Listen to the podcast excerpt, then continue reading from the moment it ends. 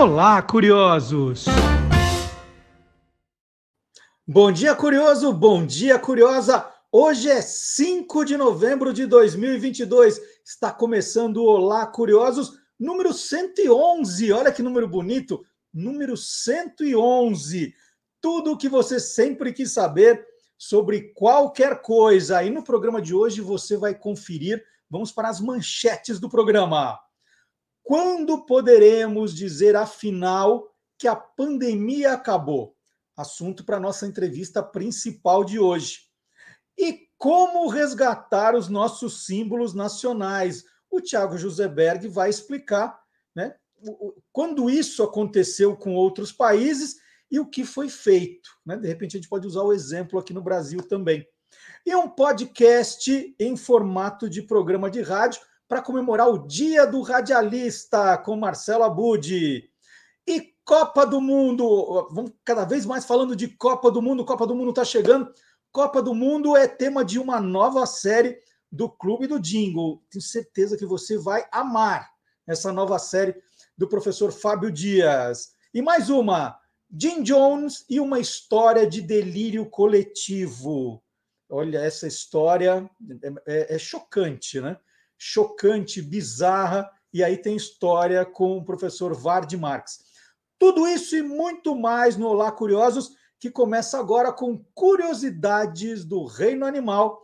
Vem aí o criador do canal Animal TV, o biólogo Guilherme Domenichelli. Vamos conferir.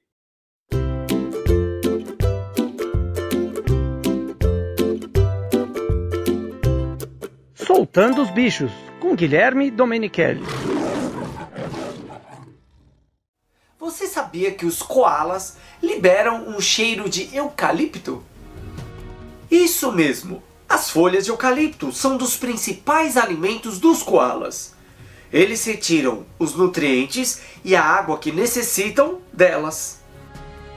Até mesmo os filhotes, quando são muito pequenos, se alimentam do cocô de sua mãe. É isso mesmo.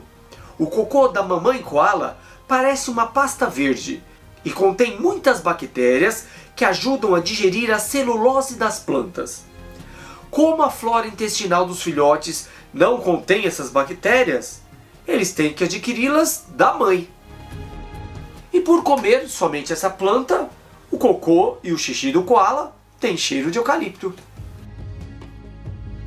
E é por isso que os koalas têm cheiro de eucalipto, como se fosse o perfume natural desses animais.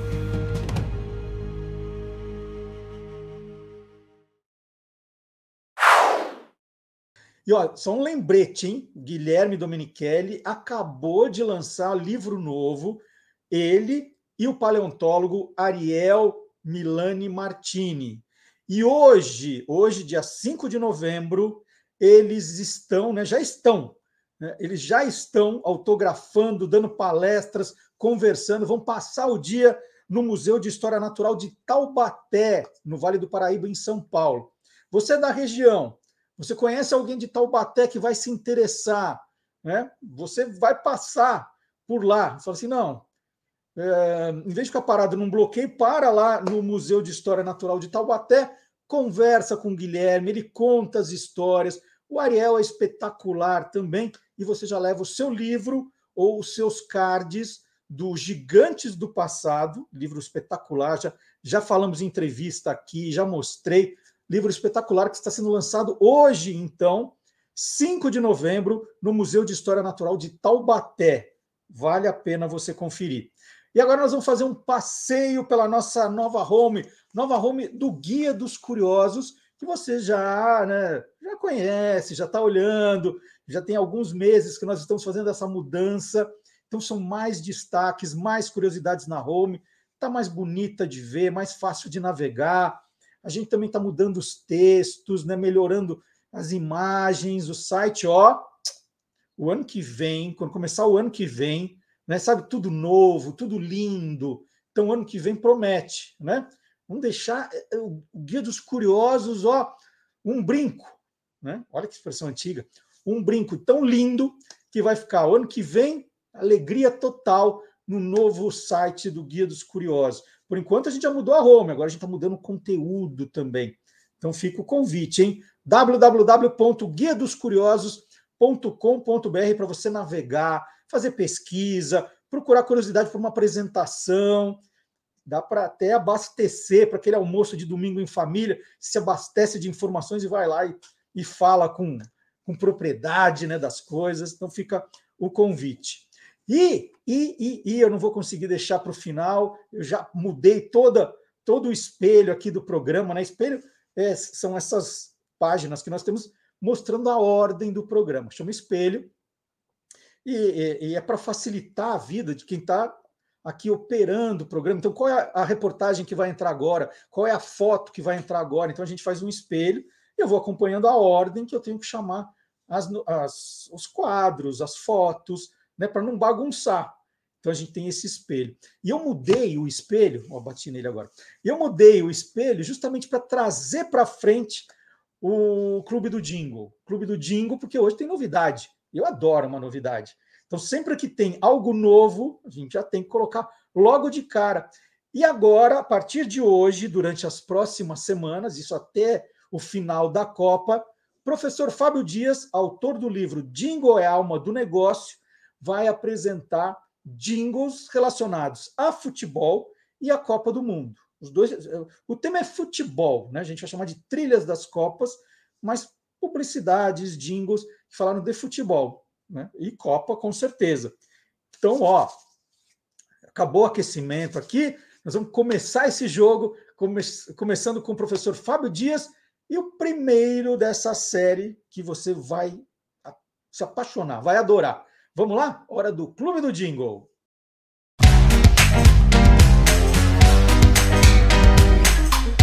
Clube do Jingle. Em 1986, já fazia 16 anos que o Brasil havia conquistado o tricampeonato na Copa do Mundo do México em 1970. E era a lembrança daquela seleção brilhante que ainda estava na cabeça de boa parte da torcida. A Souza Cruz, fabricante de cigarros, era patrocinadora das transmissões da TV Globo na Copa de 86 e encomendou à sua agência de publicidade DPZ uma campanha justamente para realizar esse patrocínio.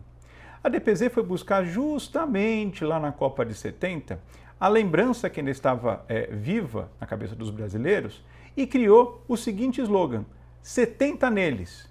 Era isso que todo mundo deveria é, falar e pensar quando fosse torcer pela seleção na Copa de 86. E a partir desse slogan, várias peças publicitárias foram é, desenvolvidas e a principal foi um jingle. Um jingle criado por Edgar Janulo e Vicente Sálvia, que tinha aquele aspecto, aquele espírito de hino de Copa, como Pra Frente Brasil, A Taça do Mundo é Nossa, é, entre outros, só que adequado aos anos 80, com uma cara mais de anos 80. Sem recorrer tanto àquele esquema de marchinhas como a gente já, já ouvia anteriormente. E para interpretar esse jingle foi escolhida a cantora Gal Costa, que além de cantá-lo, também participou do clipe, que na realidade acabou virando o comercial. Uma curiosidade importante é que apesar de a Souza Cruz estar patrocinando, em nenhum momento, nem do jingle, nem dos comerciais, aparecia qualquer produto da Souza Cruz. Na realidade, antes é, é, do, do, comercial ao ar, apresentava, aparecia algo como assim, Hollywood apresenta, algo nesse sentido, mas o comercial em si, em nenhum momento é, tinha alusão a nenhum tipo de cigarro. Isso foi pensado justamente para que o tema servisse como o hino da Copa, pudesse ser cantado em diferentes situações sem a necessidade de citação de nenhum produto. Uma sacada bastante é, inteligente. E esse comercial teve uma outra curiosidade também, esse jingle teve uma outra curiosidade. Na virada do ano de 85 para 86, exatamente à meia-noite, dia 31 de dezembro para dia 1 de janeiro, foi ao ar pela primeira vez a campanha e o jingle completo, em rede nacional pela TV. Isso causou um grande impacto, porque a Copa do Mundo ia acontecer só no meio do ano. Então, a partir do dia 1 de janeiro, durante os seis meses seguintes, praticamente todos os dias o jingle estava no ar, nas TVs. Então ele foi bem conhecido, foi bem lembrado, e quando chegou a Copa do Mundo, as pessoas meio que cantavam espontaneamente, o que é um desejo de todo anunciante quando colocam um jingle no ar. Outra curiosidade também é interessante sobre é, os 70 neles é que o, o, o, clipe, né, que depois é um comercial de dois minutos, que foi reduzido para um minuto e depois 30 segundos, né, além de trazer imagens é, do Brasil na Copa de 70, mostrava imagem da torcida brasileira, o pessoal se preparando para a Copa, para a Copa, comemorando e tal, e apresentava três craques daquela seleção. Rivelino, que aparecia é, fazendo gol na Copa de 70 e depois participando é, do clipe, né, no meio do carnaval do pessoal. Jairzinho, que é, foi furacão na Copa de 70, fez gol em todos os jogos, e depois no clipe dos 70 neles, inexplicavelmente dá um chapéu numa moça na praia, que em tese não estava jogando bola, estava só ele. E ao final aparece o Carlos Alberto Torres, o nosso capitão, é, erguendo a taça. Vamos assistir 70 neles, abrindo essa nossa série de jingles de Copa do Mundo.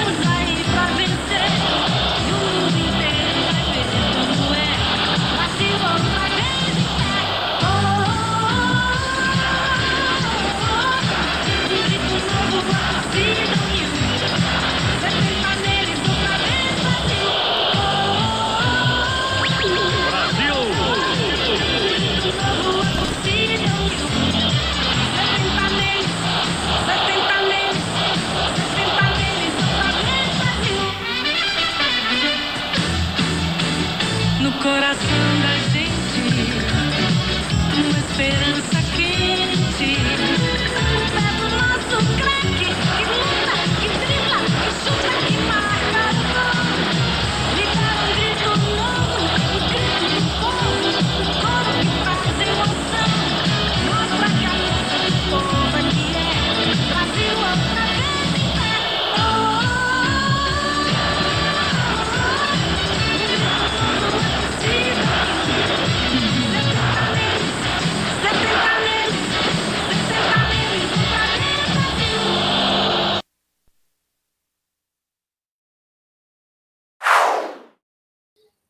tenho a honra de receber hoje aqui no Olá Curioso, e honra mesmo, o Dr. Renato Kifuri. Pediatra infectologista, Renato desenvolve há 25 anos atividades ligadas a imunizações. Ele é atualmente presidente do Departamento de Imunizações da Sociedade Brasileira de Pediatria, vice-presidente da Sociedade Brasileira de Imunizações, no Ministério da Saúde Renato é membro da Câmara Técnica Assessora do Programa Nacional de Imunizações. E durante a pandemia, o doutor Renato esteve à frente no combate de um dos mais terríveis e mesquinhos agentes de propagação do coronavírus, a desinformação. Diariamente, o doutor Renato participava de programas de rádio e de televisão explicando, desmentindo, aconselhando foi um herói no combate às fake news. E eu tenho ainda o privilégio de ser amigo do Renato há 40 anos. Né? Nós estudamos no colegial, não na mesma classe, né? mas no mesmo corredor, né? juntos. Então é uma alegria enorme poder bater esse papo. Eu ficava, eu falava assim, eu vi o Renato tanto, trabalhando tanto na pandemia que eu ficava morrendo de vontade de conversar com ele. Falando, não, eu não vou atrapalhar. Eu vou esperar a coisa acalmar para a gente bater esse papo. E hoje, então, o, o Renato está aqui. Eu vou chamar de Renato, porque ele é meu Por amigo. Por favor. E, Renato, para começar essa nossa conversa, a gente já pode dizer que a pandemia acabou ou a gente tem que esperar mais alguma coisa, né? O, o que precisa acontecer para a gente falar, oxe, agora acabou de verdade. Bom dia. Olá, Marcelo. Prazer enorme estar com você. Realmente, 40 anos atrás, a gente se cruzava naqueles corredores do colégio E eu fui, fiquei tão orgulhoso quando eu comprei pela primeira vez um livro, seu primeiro guia dos curiosos que você, que você escreveu.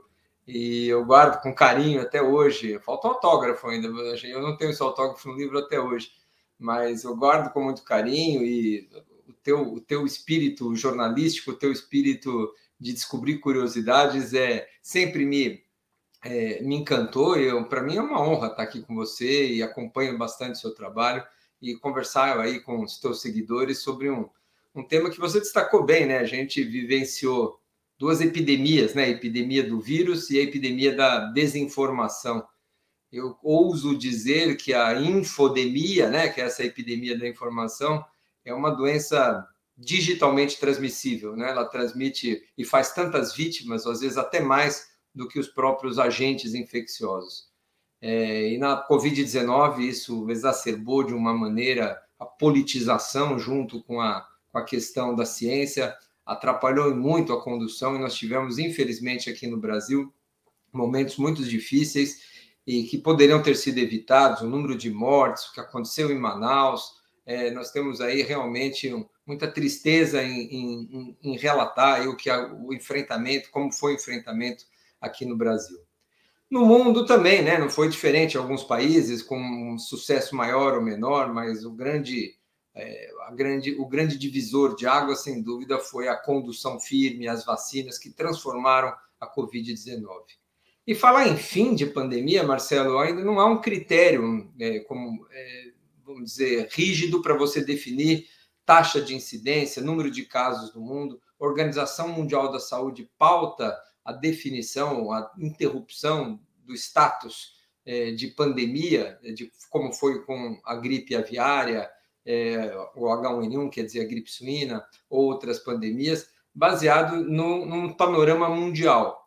Então, não é nem sempre o que acontece no Brasil, na África, na Ásia, são simultaneamente momentos epidemiológicos que justifiquem o final. Então, não há uma definição rígida, mas a gente aponta, sim, a minha, a minha percepção e da própria Organização Mundial da Saúde, para um convívio maior com o vírus, porque ele não desaparece, não é da noite para o dia, acabou a pandemia, acabou o problema, ele deixa de ser uma emergência internacional, onde a gente tem muitos outros indicadores de assistência, de produção de vacinas, de fornecimento para países menos desenvolvidos e passa a ser uma doença que nós chamamos de endêmica, como a gente tem dengue, como a gente tem malária, como a gente tem febre amarela, como a gente tem gripe. A, a Covid-19 é uma doença que vem caminhando para uma estabilidade mundial. Há pouco arrisco dizer que em pouco tempo a gente vai receber uma declaração da Organização Mundial da Saúde colocando o fim teórico da pandemia o que não significa que a gente deve mudar muitas coisas, deixar de vacinar, simplesmente oficialmente deixará de ser uma pandemia. Renato, a gente, a gente acompanha o noticiário e vê que ainda a gente tem uma média ali de entre 60 e 100 mortos por semana, né, por, por dia, durante uma semana, ainda no Brasil. É, é, são pessoas que não se vacinaram, são pessoas com comorbidades. A gente sabe quem é que está morrendo ainda de Covid no Brasil? Sabe, sabe sim. O mapeamento mais recente da, da Fiocruz é, coloca como grandes grupos ainda que vêm a desenvolver Covid grave no Brasil os muito idosos, aqueles portadores de imunossupressão, não é aquele com comorbidade, não é o diabético, não é o cardiopata, mas é o transplantado, é o quem está em diálise, é o HIV, é aquele que está com câncer fazendo quimioterapia, onde uma infecção por qualquer vírus, não só pela Covid-19, muitas vezes é letal nessas, nesses pacientes mais graves.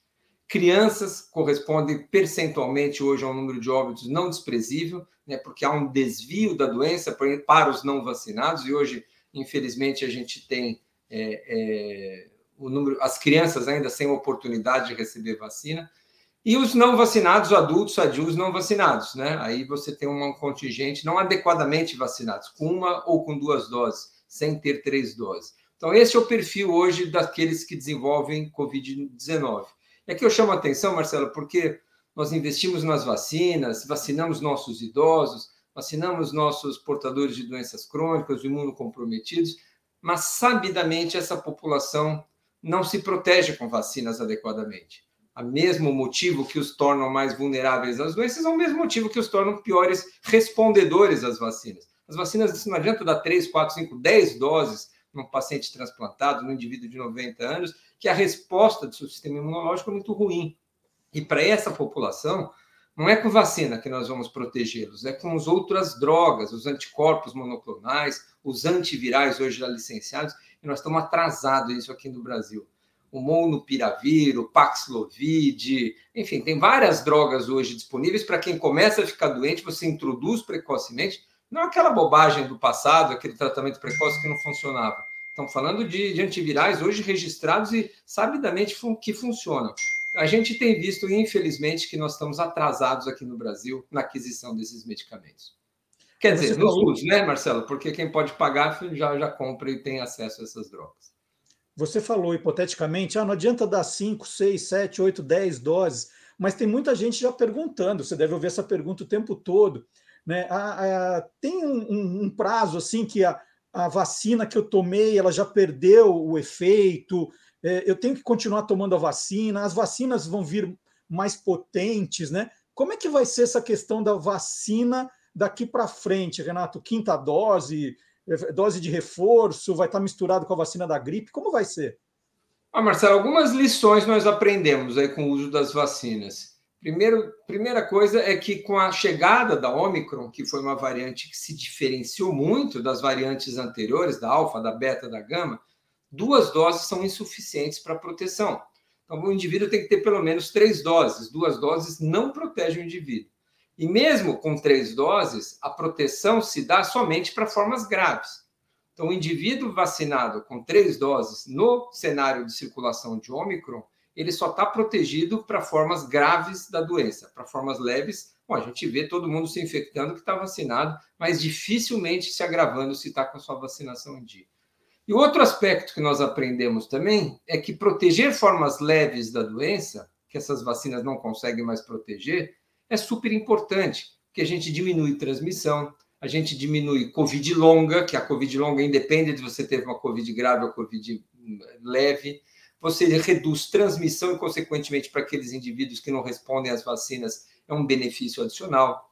Você diminui falta ao trabalho, você diminui visitas a serviços de emergência, como a gripe, né? Quem não está gripado, quem todo, todo jovens que se vacinam contra a gripe, trabalhadores, vacinas para não transmitir para o seu filho, para o seu pai, para não faltar no trabalho, para não visitar pronto-socorro, para não usar antibiótico, para não ter as complicações. Você não vacina contra a gripe especialmente para evitar óbito. Gripe é uma doença que mata pouco adultos, né? tem mortalidade e letalidade maior em crianças, em gestantes, em idosos. Mas mesmo assim, os adultos se vacinam. Então, esse é o racional da gente hoje ter vacinas para todos, para diminuir a circulação do vírus e controlar a doença.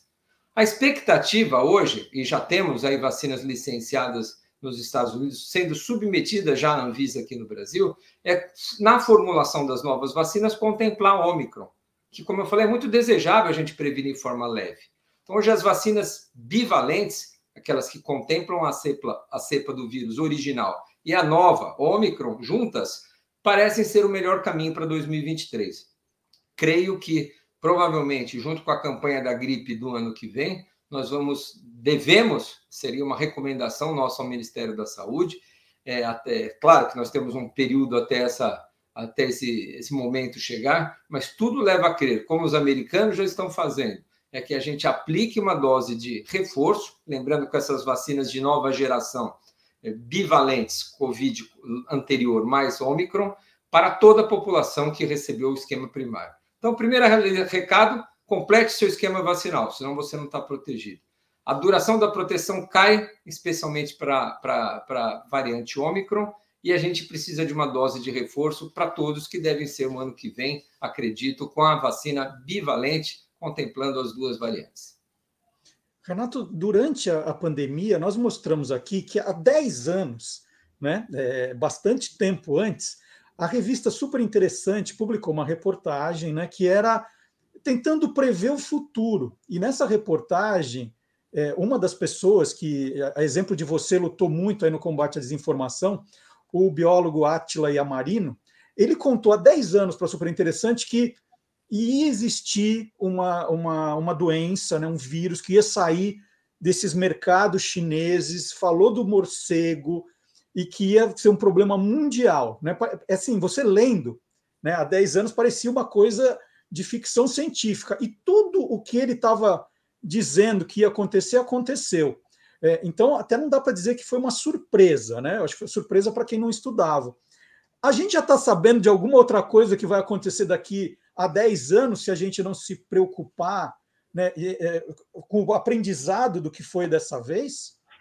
Acho que duas, duas lições também nós aprendemos ou temos amadurecido na comunidade científica, Marcelo. Uma delas é que, em geral, esses novos surtos e as pandemias que surgem, seja do SARS, do MERS, da Covid-19, mesmo da gripe aviária, elas surgem, são é, esses vírus chamados zoonóticos. Que é um vírus zoonótico? É um vírus que não se acomete somente seres humanos, acomete outros animais. A gripe é um exemplo mais comum. Tem a gripe do, do aviária, tem a gripe do porco, a porcina, a suína, tem a gripe equina. Então, quando você tem populações, conglomerados populacionais muito densos, né? Quando você tem proximidade dos animais com seres humanos, é nessa região normalmente que costumam haver esse pulo de espécie, o jump de espécie que a gente chama. Então o vírus fica lá no porco, o porco entra em contato muito próximo com,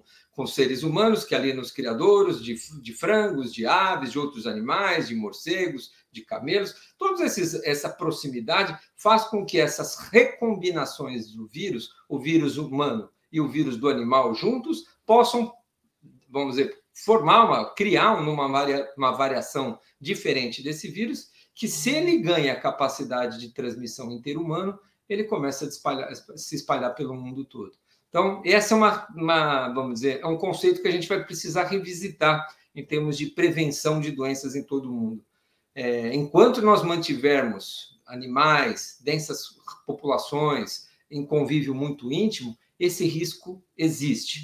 E outra lição que nós aprendemos é, são as, os, as, os vírus zoonóticos das florestas, especialmente das florestas da região da, da África, onde você tem proximidade, muito ser humano invadindo a África, e tem muitos vírus transmitidos aí por vetor, né, transmitidos por mosquito, né, como a dengue, como a febre amarela. A gente viu recentemente o Zika vírus, a chikungunya, é, aparecendo na última década. E tem mais, tem outros vírus ali na, na região da África Central, transmitidos por vetores também, que podem realmente se tornarem vírus pandêmicos e vírus é, de disseminação mundial. O que tem sido facilitado pela proximidade, né, Marcelo? A gente hoje tem voos diários da África para cá, o trânsito de pessoas é muito mais rápido do que era ah, só apareceu agora por quê? Porque as pessoas há um século atrás não viajavam como a gente viaja, não atravessam o planeta em 12 horas e 24 horas e transmitem as doenças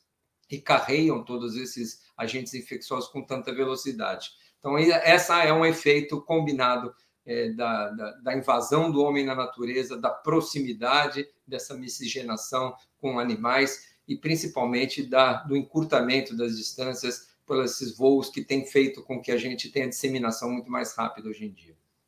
Renato, é, quando esses antivax, né, esses negacionistas estavam tentando tirar a credibilidade da vacina, uma, um dos argumentos, ou o principal argumento é: peraí, essa vacina saiu rápida demais, ela não pode ser tão eficiente, porque ela não foi testada, né? Esse era o, era o argumento principal mas eu imagino que tem um montão de, de, de outras vacinas sendo testadas, pensadas, imaginadas. Como que é essa questão né, do, do, do, estudo, da pesquisa uh, na, na, relação de vacinas? O que, que agora a gente não sabe, mas está sendo feito né, nesse momento que a gente só vai descobrir se acontecer alguma coisa muito grave?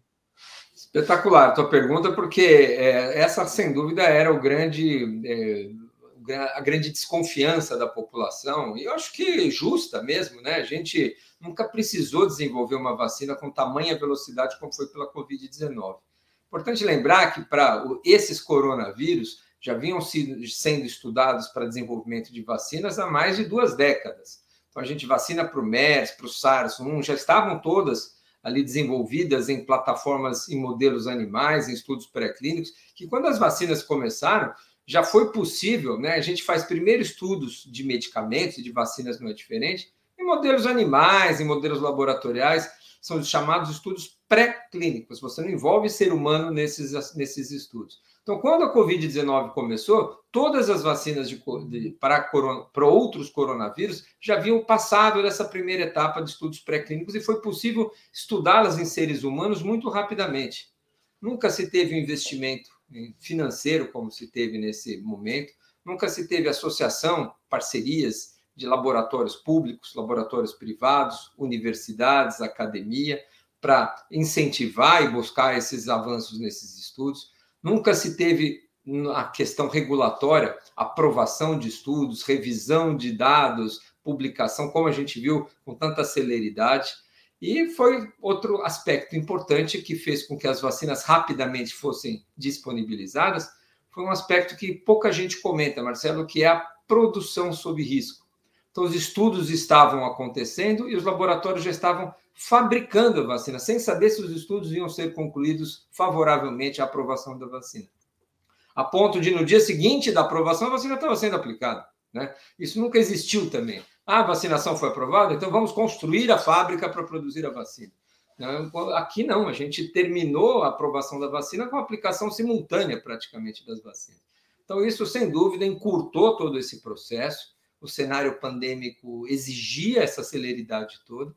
E infelizmente deu tudo muito certo. Poderia dar errado, as vacinas poderiam não funcionar, as vacinas poderiam ser inseguras, as vacinas poderiam trazer eventos adversos. Por, essa, é, por isso há toda essa precaução. É você licencia uma vacina como qualquer outra, como qualquer medicamento. Você não tem experiência em milhões de pessoas, você tem experiências em dezenas de milhares de indivíduos que participaram daquele estudo. Aí, uma vez que você coloca em uso é, rotineiro, você passa ao mundo real, você começa a acompanhar. Olha, eu desenvolvi um remédio aqui para colesterol. Estudei em 50 mil pessoas e vi que ele funciona e não dá efeito colateral nenhum. Aí você começa a aplicar esse remédio para colesterol em milhões de pessoas.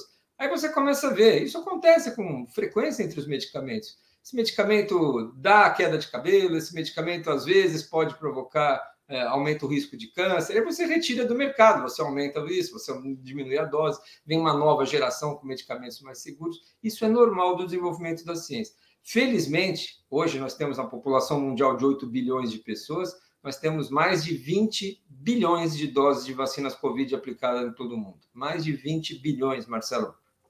Nenhuma delas precisou ser retirada do mercado, nenhuma delas deu problemas maiores do que seus benefícios, efeitos colaterais todos os remédios e vacinas têm. Então, essa segurança hoje, para quem duvidava lá atrás, hoje está mais do que atestada e não há. É, e elas foram licenciadas, mesmo ainda faltando alguns dados, mas com mínimos dados de segurança e de efetividade.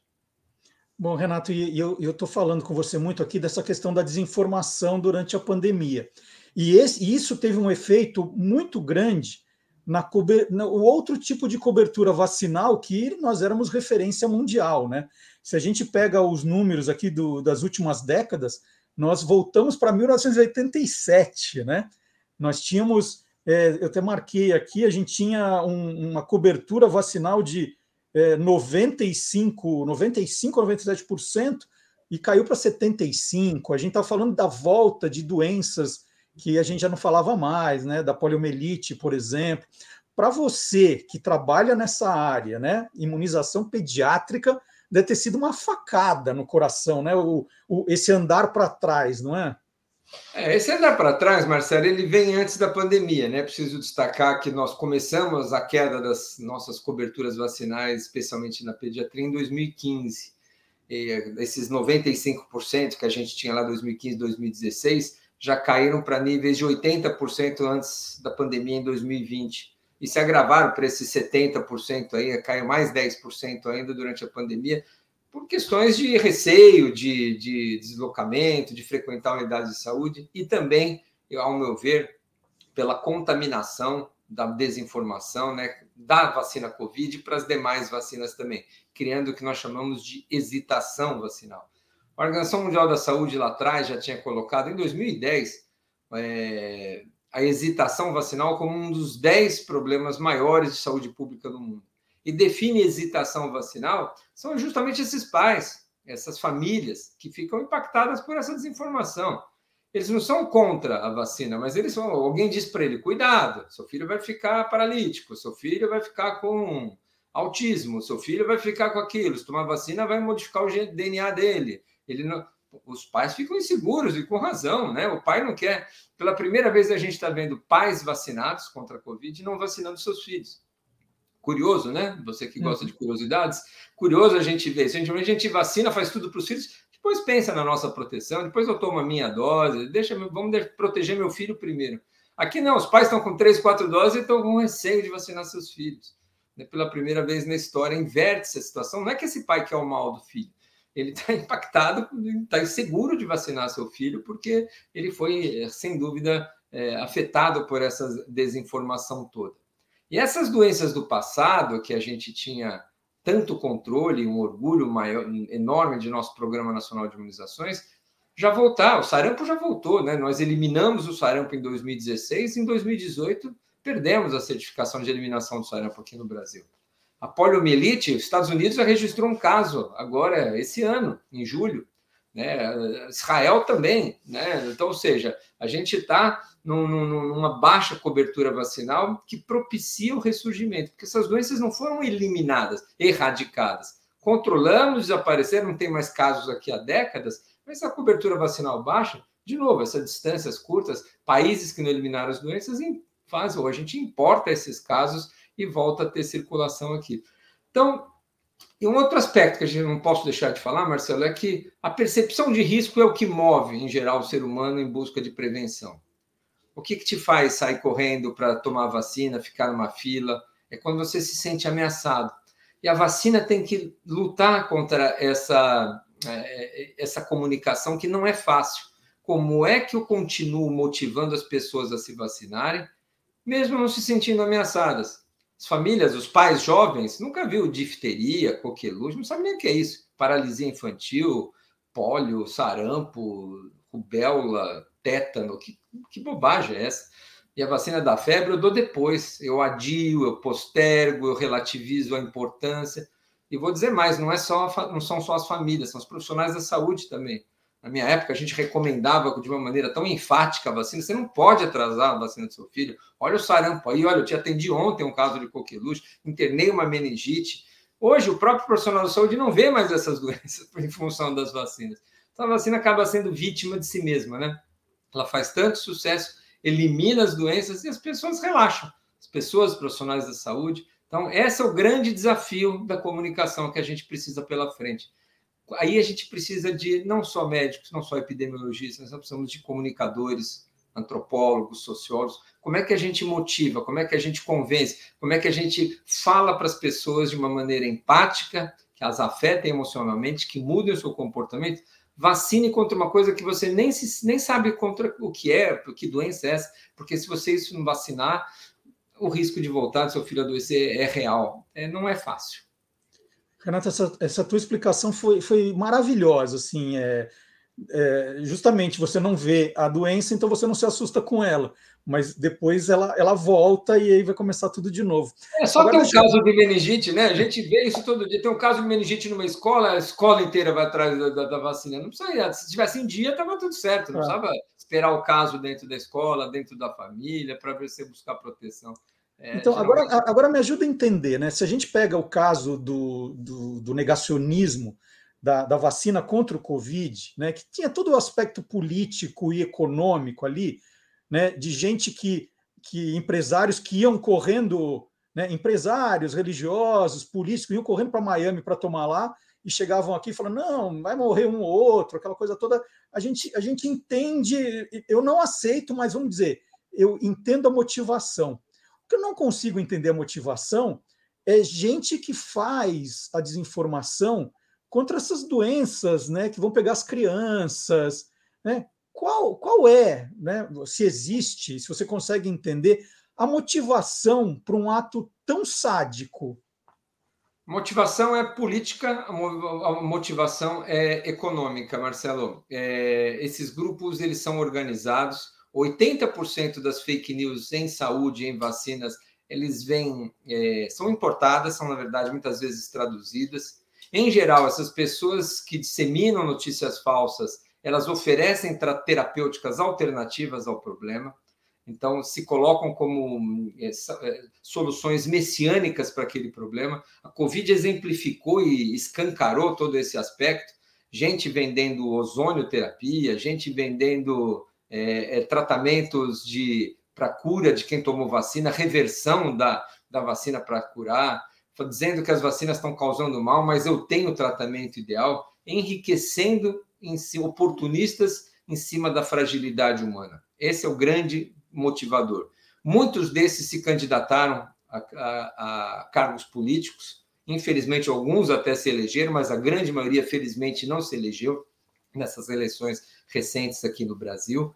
Mas prosperam, prosperam porque eles são é, antissistema, às vezes são anti-vax mesmo, antivacinistas mesmo, e às vezes é, movem como é, é, através da teoria da conspiração, né? onde você vai ah, são todos vendidos, os que falam para a indústria, é, para o Ministério tem conflito de interesse com a indústria farmacêutica, querem ganhar dinheiro, quando na verdade o conflito é justamente o contrário. Então, quando você vê essas pessoas, quem são, você consegue mapear aqui no Brasil e fora do Brasil. São interesses econômicos de, de venda de terapias alternativas, são interesses políticos, muitos deles se voltam e acabam se ingressando na política com esses ganhos. E eu não, não acredito que você tenha indivíduos é, que são da ciência, formados pela ciência e que tenham uma, realmente uma, uma liberdade de tem a sua expressão, o seu compreendimento, porque ele ia publicar, ele ia trabalhar, ele ia demonstrar, ia convencer a comunidade científica. Não há caminho hoje, hoje, no mundo de hoje, especialmente com a comunicação que a gente tem entre todas as agências internacionais, entre todos o rigor que você tem para aprovação de medicamentos, para malucos como esses que podem dizer que eu fiz o meu estudo na minha é, experiência, isso não funciona, então vem aqui que eu vou tratar. Infelizmente, a população ainda cai, acredita, e são muitos, infelizmente, que acabam sendo impactados por esse tipo de comportamento. E, ao meu ver, não tem outro nome de chamar essas pessoas que são criminosos. É crime contra a saúde pública. Eu discuti muitas vezes isso com promotores, com juízes. Como é que a gente não consegue enquadrar um indivíduo que faz uma fake news em saúde? Que inventa coisas que não está publicado em lugar nenhum, que não faz parte de recomendação de Ministério da Saúde de país nenhum do mundo, contraria tudo e diz: não faça isso, isso é uma loucura, isso vai matar. Ele faz vítimas quando ele tem esse tipo de atitude. E com as redes sociais, eu falei de doença digitalmente transmissível, isso mata mais muitas vezes do que algumas doenças. E não dá para criminalizar esse tipo de atitude, isso não é um crime contra a saúde pública, ao meu ver, é. E é difícil às vezes dizer, mas isso às vezes vem de. Eu não vou chamar de colegas, mas vem de médicos. Infelizmente, é, infelizmente vem de profissionais da saúde, e aí a gente fica. O médico que está dizendo, a população, como é que vai é, ficar imune, desculpe o trocadilho, a esse tipo de desinformação. Então, essa é uma, é uma questão muito interessante que você entrou, porque essa questão dos profissionais da saúde, é, é lógico, eu, eu, por exemplo, tentei me cercar, né, como jornalista, é, como formador de opinião, de pessoas sérias que tinham um pensamento que eu, que eu enxerguei como o pensamento coletivo do mundo, né? Falei assim, gente, se o mundo cancela uma Olimpíada, isso não é brincadeira. Agora, é, é, a, a, gente que vai acompanhando os dois lados, né, Renato, a gente via um batalhão de profissionais da saúde defendendo uma coisa totalmente contrária, né? Alguns até defendendo enfaticamente, né? Uma questão ideológica até. Teve médicos que eu, eu cheguei a entrevistar no tempo da rádio que falaram que isso não era nada e depois esse médico mesmo morreu e a família disse que não é de Covid, mas tudo indica que foi, né? Não, não vou citar nomes aqui. É, e, e, alguns é, viraram porta-vozes do, de cloroquina, de, de coisas absurdas. Então, eu, eu, eu cheguei a ver muitos médicos que, embora não se manifestassem no dia a dia, né, eu moro num prédio cheio de médicos aqui, que não usavam máscara no elevador, que tentavam convencer os vizinhos a não usar máscara, coisas absurdas. Então, eu, eu pensava assim, e eu vou te perguntar, nessa questão da coronavírus, tem algo interpretativo, né? É, ou, ou, não? É, é simplesmente o, o desconhecimento de uma área, por exemplo, que não é a infectologia que eles atendiam, é, o, o, pensamento político vem antes do pensamento médico. Por que, que a gente teve médicos negacionistas, profissionais da saúde negacionistas nesse momento?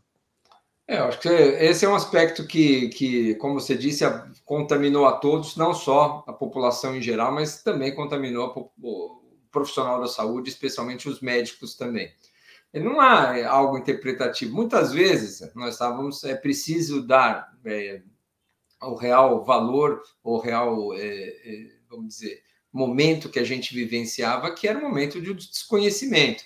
Então a gente estava aprendendo com a pandemia, né? O vírus estava chegando, no começo todos estávamos inseguros. Será que vai acabar logo? Será que vai durar três meses? Será que vai durar seis meses? Será que as vacinas funcionam? Será que as vacinas de RNA mensageiro que nunca utilizamos vão ser seguras? Havia muita, é, obviamente, insegurança nas informações e é com muita humildade que a gente tentava transmitir à luz das, das evidências disponíveis que foram sendo construídas nesse momento.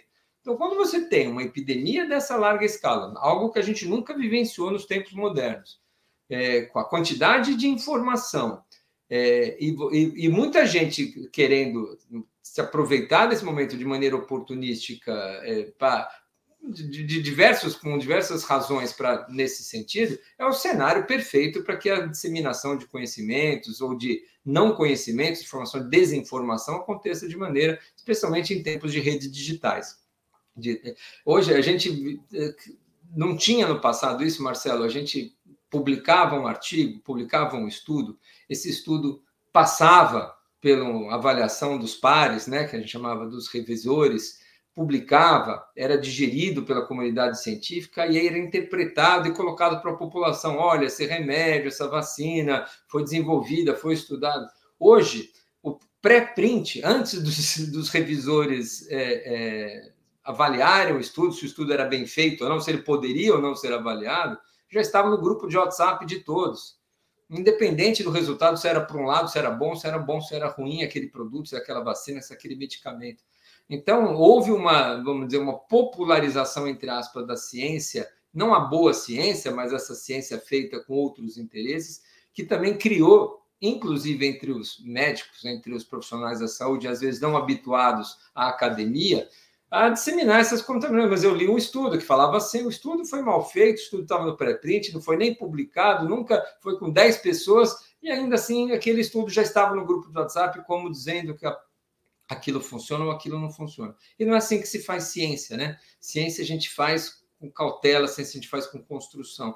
Então, o que eu normalmente recomendava, eu falo, olha, vamos aguardar os estudos terminarem, vamos ver isso. O que, que as agências mundiais estão fazendo, o que os programas de saúde do mundo estão fazendo. Né? Ninguém no mundo usa cloroquina, nunca usou. Né? Ninguém no mundo usou ivermectina, nitazoxamida. Ninguém no mundo desrecomendava vacinação. Pode só achar um maluco ou outro no país, mas isso não era regra. As grandes países, as grandes agências, os grandes centros mundiais de pesquisa e de estudo estavam recomendando. A não ser que você acredite que são todos, aí o mundo, é, a Terra é plana, e estão todos vendidos. Aí, aí tudo bem, aí você não acredita em ninguém, tudo bem. Mas se você não acredita que a Organização Mundial da Saúde, a Organização Pan-Americana da Saúde, o FDA, a própria Anvisa Nacional, toda a agência europeia, todos recomendando coisas semelhantes, uso de máscara, distanciamento, uso de vacina, as drogas que funcionam. Você vai acreditar num maluco que diz que leu dois estudos ali, agora vai recomendar isso porque ele faz diferente? É difícil, né? Então é um cenário bastante diferente que a gente vive. Mas eu acho que a informação vai ter que também ser re, nós vamos reaprender a comunicar com a população a ciência. Foi muito bom a população falar de IgG, de vacina, de fase 1, fase 2. A gente viu transmissão da Anvisa, né? aprovação da Anvisa das vacinas aqui no Brasil, transmitida ao vivo. O país parou para ver a transmissão da Anvisa. Que coisa mais inimaginável né? que a gente veria no nosso país. E eu acho que isso é bom, mas nós precisamos amadurecer todo esse conhecimento, que ainda foi uma experiência é, bastante contaminada por tudo isso infelizmente, politicamente contaminada, que aí é o pior. É uma, um governo que não, não, não, federal que não se envolveu na aquisição de vacinas, que protagonizou um dos maiores é, propagandas de um medicamento que não funciona. Infelizmente, nós tivemos ainda um, um complicador muito grande, que foi a questão política no nosso país. Renato, para terminar essa nossa conversa, é, você teve o tempo todo na linha de frente né, dessa questão do, do combate à fake news. Né? E, e, e, você tinha uma máquina ali fazendo fake news muito forte. Você foi vítima na sua vida pessoal aí de haters, dessa coisa de, né, de, de, de, de ter sentido muito que, poxa, eu, eu, tô, eu tô correndo risco de enfrentar essa, essa turma toda? Como é, como é que foi essa questão para você? Muito, Marcelo. Infelizmente, muito. Né? Nós tivemos é, na posições, nas posições que eu, que eu ocupo, é, como na Sociedade Brasileira de Pediatria, na Sociedade Brasileira de Imunizações, na Câmara Técnica do Ministério da Saúde, na própria consultor da Anvisa, é, não, não há como, não haveria como, nem, nem poderia omitir, me omitir nesses momentos. Então, são meus, os documentos eram por mim assinados, os posicionamentos eram também por mim referendados, e, obviamente, isso trazia né, a, a, evidência para disseminação dessas informações no meio médico e no meio é, também na, na, no meio de comunicação.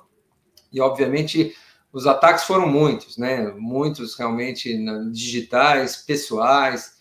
É infelizmente, nós tivemos numa sessão da, do Ministério da Saúde a abertura de portas feitas pelo ministro da Saúde é, para os antivacinistas, para um debate, ele chamou para um debate dentro da própria Ministério da Saúde os grupos antivacinas para uma.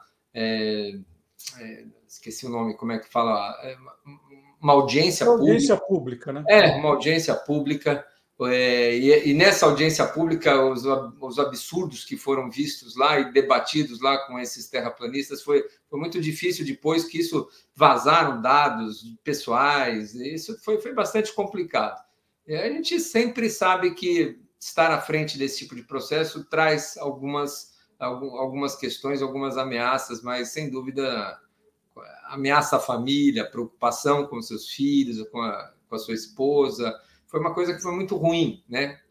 Infelizmente, acho que isso tudo passou, e mas era algo que eu não, em momento nenhum eu pensei em me furtar a essa responsabilidade, já que eu estava nessa posição e é isso que eu precisava fazer é, nessa pandemia. Atendi pacientes, não deixei de, de, de, de atender as crianças um dia, tive muitos casos de Covid, atendi muitas crianças com síndrome inflamatória complicada, temos muitos casos de Covid longa nas crianças e adolescentes. Então, é, foi, foi, foram dois anos e, e, e, meio aí, indo terminando o terceiro ano de pandemia, com muita dificuldade, mas é, com muito sucesso também. Acredito que nós atravessamos em momentos difíceis, especialmente nos momentos mais difíceis, foi o momento antes da vacina, onde os profissionais da saúde ali, enquanto todos não queriam tocar maçanetas, botões de elevadores, eh, tinha gente dando banho em pacientes com Covid. Tinha gente aspirando a traqueia de indivíduos que tossiam vomitavam em cima dos, dos, dos auxiliares de enfermagem, dos técnicos. Então, é, fica aqui, em nome de, de, dessa, dessa, de, dessa população e desses profissionais, é que, que tudo isso vale a pena. Sensacional. Renato, eu tenho muito orgulho é, de estar falando aqui com você, de poder dizer que você é meu amigo. Eu acompanhei você ao longo da pandemia. Cada entrevista sua parava para ouvir, porque você era essa voz da razão, né? Falou, não, eu tenho que seguir a, a, a essas vozes que eu respeito, que eu acredito.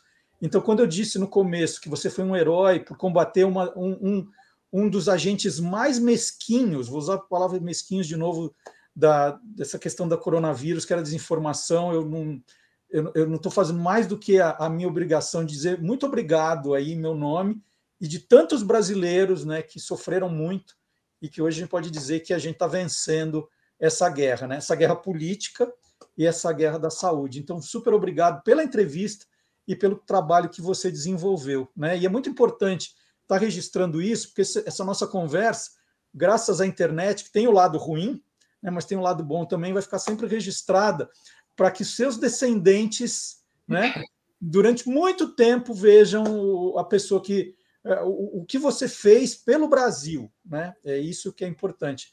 Então, super obrigado pela entrevista e, e por tudo. Muito obrigado de verdade.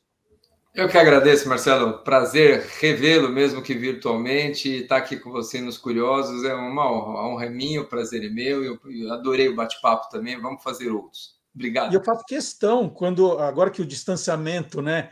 A gente pode dizer que está acabando de verdade, de, de te encontrar para autografar esse livro de 95 aí. Faço questão. Opa. E já te levo um novo também, tá bom? Obrigado, Marcelo.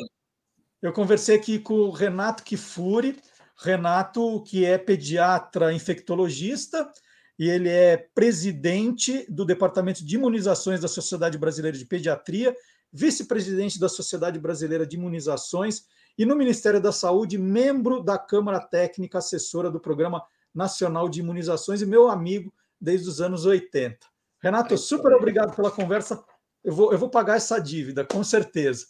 E, e, como aqui no programa a gente tem, ó, desde sempre a preocupação de combater as fake news, eu vou te mandar o meu livro de fake news também. Vou, vou fazer o pacote. Nós vamos chamar agora o, o Gilmar Lopes, outro cara também que está aí há 20 anos combatendo a desinformação, para falar aqui no programa agora, agora aqui no Olá Curiosos, verdadeiro ou farsa. Abração, Renato. Super obrigado. Tchau, Marcelo. Obrigado, cara.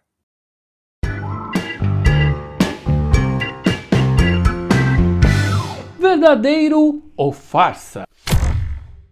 Essa história voltou a circular há poucos dias nas redes sociais e deixou muita gente curiosa. Trata-se de um áudio de um senhor dizendo que acabou de descobrir uma coisa terrível.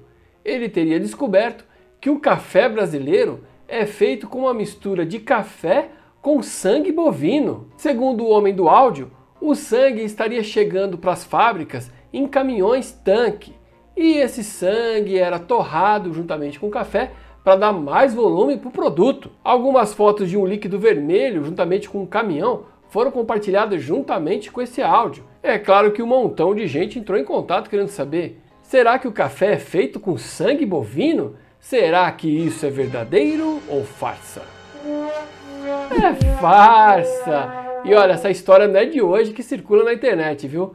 Pelo menos em fevereiro de 2020, eu já tinha encontrado essa história aí circulando pelas redes sociais e já desmenti naquela época. Como o homem que fala no áudio sequer diz o nome dele ou a profissão, onde que ele mora, não dá nenhum detalhe, eu fui procurar na internet para ver se eu descobri alguma coisa. E logo de cara eu descobri que a Anvisa proíbe terminantemente qualquer adição de conteúdo animal na fabricação do café. Outro detalhe que denuncia a fraude é que o áudio diz que o sangue chega coalhado lá no lugar para fazer o refino e depois com calor ele volta a ficar líquido novamente, o que não é verdade. O sangue coagulado não vira líquido de novo quando é aquecido. Em relação às imagens que mostram recipientes com líquido vermelho, elas foram tiradas de fábricas de tinta e não tem nada a ver com sangue e também não tem nada a ver com café. Então, amiguinhos curiosos, não é verdade que o café brasileiro é feito com uma mistura de sangue bovino.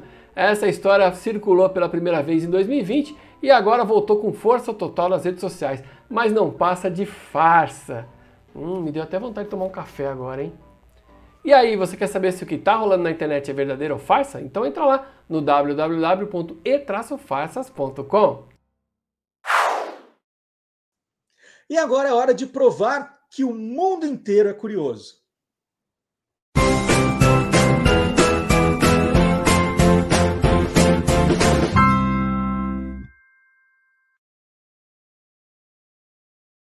Gente, é cada história, né? Toda semana, quando vou escrever o roteiro do programa, falo assim: nossa, será que eu vou achar uma notícia realmente curiosa, daquelas assim, quase absurdas? E sempre tem, toda semana tem. Olha essa aqui. Uma obra abstrata do pintor holandês Pet Mondrian está sendo exibida de ponta cabeça há 77 anos por diversos museus importantes do mundo. Ao contrário. A descoberta foi feita por curadores de um museu em Düsseldorf, na Alemanha. O quadro de Mondrian, né, que fazer parte de uma exposição nesse museu, é composto por linhas verticais e horizontais em vermelho, amarelo e azul. As cinco linhas mais densamente espaçadas ficam na parte inferior da imagem desde 1945. Só que uma fotografia tirada no estúdio de Mondrian, logo após sua morte, em 1944, mostra as linhas bem espaçadas no topo. Então, é, ele está sendo exposto de um jeito e na foto, no, lá no estúdio do Mondrian, estava do outro jeito. E aí tem uma frase aqui da curadora da mostra atual, Suzanne Meyer-Busser. Nessa foto, vi que a tela estava posicionada no outro sentido sobre o cavalete. Isso me intrigou.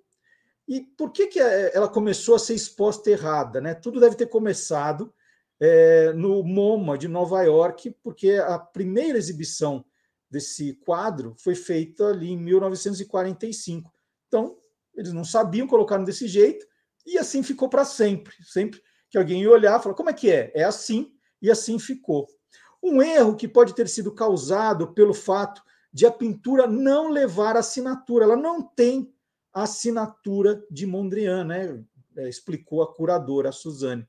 Assim, seu sentido foi determinado pelo nome do pintor, que foi escrito na parte de trás do quadro pelo administrador do inventário, quando Mondrian morreu. Então, não tem assinatura, como é que a gente coloca? Então, o, o, o inventarista colocou o nome dele ali, e passou a ser o lado certo. É, e aí, se a obra for girada a 180 graus, Suzane percebeu que ela funciona extremamente bem. A composição ganha intensidade e plasticidade. E apesar de todas as evidências, né, a Suzane está, ela diz que está 100% certa que o quadro está de ponta cabeça, está invertido, está errado. Ela diz que a obra continuará a ser exposta da maneira que se tornou tradicional. Né? Então ela sabe que está errado, sempre foi assim e vai continuar assim. Pronto, está decidido. Uh, e por falar em museu, né, em exposições, em curadoria, eu queria fazer um convite para você curioso, para você curiosa. A partir dessa terça-feira, dia 8, é, a Japan House de São Paulo, que fica na Avenida Paulista 52, abre uma nova exposição e eu tive a honra de ser o curador dessa exposição. O nome da exposição é Tecnologia em Movimento Cyborg. Cyborg é o nome de uma empresa japonesa que fica ali na, em Tóquio, né? nas proximidades de Tóquio, um bairro ali é, de Tóquio, que é cuidada pelo Ken Endo, o engenheiro Ken Endo, e, e ele está dedicando a vida a fazer blades, né? Que são, você já deve ter visto nos, nos Jogos Paralímpicos, né? Aquelas lâminas uh, que os, os atletas que não têm o pé, a perna, correm, né? Então são as blades, e Kenendo resolveu trabalhar com a tecnologia para oferecer essas blades por um preço melhor, para mais gente é, poder correr, né? Que ele diz que todo mundo deveria ter a chance de poder correr, esse é o objetivo de vida dele. Então, a convite da Japan House, eu participei com a equipe da Japan House, equipe maravilhosa, na curadoria dessa exposição, na, na, em montar os vídeos, a exposição das blades que vieram do Japão, de contar essa história. E essa exposição vai ficar aberta até fevereiro, mas você não precisa esperar fevereiro para ver. Você fica, fica convidado, é grátis, né, no horário da Japan House, de terça a domingo, passeando na Paulista, dar uma paradinha lá para acompanhar a exposição é Tecnologia em Movimento Cyborg de Ken Endo. Então, tá aí o convite. A partir de terça-feira, você já pode visitar. Né? Então, fica muito feliz, porque é uma história linda, é uma história linda. Ele montou, eu não, eu não queria contar toda a exposição aqui, pra, porque eu quero o impacto de vocês, mas ele montou, por exemplo, uma oficina de blades, né, de recuperação também de amputados ali, na, no país Laos, é um país muito pobre, e ele resolveu ajudar também a população do Laos, montando a estrutura lá. Então, é, é uma belíssima história. Ele leva as blades para as escolas para mostrar né, como é a tecnologia. Tem, tem depoimentos de, de crianças que começaram a usar. É lindo, é lindo. Vocês vão se encantar.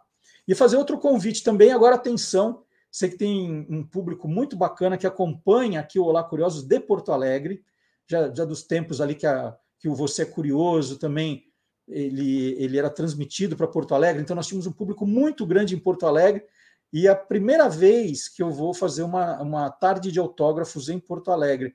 Nunca tinha feito, fui em várias cidades, mas Porto Alegre nunca calhou, e agora vem essa, essa tarde de autógrafos na 68ª Feira do Livro de Porto Alegre, que esse ano comemora os 250 anos da capital gaúcha. A Feira do Livro de Porto Alegre, tradicionalíssima, é uma das mais importantes do país, já começou no dia 28 de outubro e vai até 15 de novembro. Eu autografarei meus livros, todos os últimos lançamentos estarão lá, no dia 9, no dia 9, a partir das 17 horas, é das 17 às 19 horas, na Praça de Autógrafos Gerdau. Então, se você tem um amigo de Porto Alegre, avisa para ele, né, pessoal de Porto Alegre que, que me acompanha aqui, aproveita e coloca nos grupos aí de Porto Alegre também, né, que você tenha, dos amigos. Vou ficar muito feliz de, de conhecer vocês, de ver muita gente que me escreve, né, que eu conhecia dos tempos do rádio, lá no dia 9 de novembro, no, na Praça de Autógrafos Gerdau, das 17 às 19 horas. Dia 9 de novembro, então, eu participando da Feira do Livro de Porto Alegre pela primeira vez. E vamos lá, agora eu queria falar para vocês, né, contar uma experiência muito bacana, muito rica, e, e, é dessas histórias que eu mais gosto de, de continuar fazendo programa, de estar aqui todo sábado com vocês. Mas antes eu vou, eu vou primeiro rodar um vídeo, vocês vão entender. Vou rodar um vídeo que foi feito para o TikTok e publicado também no Instagram, no Facebook do Guia dos Curiosos, que eu conto a história do bombom Serenata de Amor. Então, eu vou contar essa história e depois eu conto a continuação, que é essa parte que me emociona muito. Vamos rodar primeiro, então, a história do bombom Serenata de Amor. Por que o Serenata de Amor ganhou esse nome? Eu já contei aqui em vídeos passados a origem do nome do concorrente Sonho de Valsa e a história da garota, é só procurar. Então voltemos ao Serenata de Amor, lançado pela Garota em 1949. A receita do bombom foi criada pelo alemão Henrique Maia Freund, fundador da empresa Capixaba. Mas faltava um nome. A cunhada de Henrique, Erika Meyer, tinha uma irmã de 15 anos, Úrsula. E Úrsula estava namorando um rapaz chamado Hugo Musso, rapaz super romântico, que fazia até serenatas para Úrsula com seu bandolim. Certo dia, quando Henrique pediu sugestões de nomes para o novo produto, a apaixonada Úrsula sugeriu Serenata ao Luar, né? Pensando em agradar o amoreco mas a garoto já tinha um bombom com o nome Luar. O que mais poderia combinar com Luar? Depois de algumas tentativas, o escolhido foi Serenata de Amor. Bom, vocês viram, contei a história da, da Úrsula, né? Do, do namorado Hugo Musso. E, obviamente, são vídeos pequenos, de um minuto, que não dá para a gente se estender, né? contar muitos detalhes. A história tem que ser mais concisa deixasse, eu ficava falando aí uh, o tempo todo. Eu já tinha feito já um vídeo com a história da, da garoto, né? Então é, era, era bacana falar do Serenata de Amor. E aí as pessoas começaram a fazer perguntas. E mais do que fazer perguntas, é muito bacana quando alguém que participou da história entra em contato também para trazer alguma informação nova, para trazer alguma curiosidade bacana. Essa é a melhor parte desse trabalho, porque a, a, a, gente começa a pesquisar, pesquisa em muitas fontes tal, mas tem uma hora que a pesquisa para. Fala assim, não, agora chegamos no limite, agora vou, vou começar a condensar essa história, vou contar né, do, do jeito que dá em um minuto. E é muito bacana que quando eu publico, a gente recebe surpresas, né? Vem surpresas. São pessoas que têm algo a contar mais para enriquecer a história que não está publicado ainda no Google, na internet. E aí eu vou falar com alegria que eu recebi, no dia da publicação do Serenata de Amor, uma mensagem da bióloga Priscila Randall. Ela contou que o pai, Haroldo Varejão Dias, era muito amigo de Hugo Musso, né, o personagem ali que fazia serenatas. Então, serenata é por causa do Hugo Musso. E, e, e, o seu Haroldo Varejão Dias, ele chegou a acompanhar o Hugo em algumas dessas serenatas Olha que incrível, tem até aqui uma, uma foto daquela época do seu Haroldo, que a Priscila mandou também. Bom, aí vamos contar um pouquinho da história do Hugo Musso, porque parece que ele era só o namorado da Úrsula. Não era.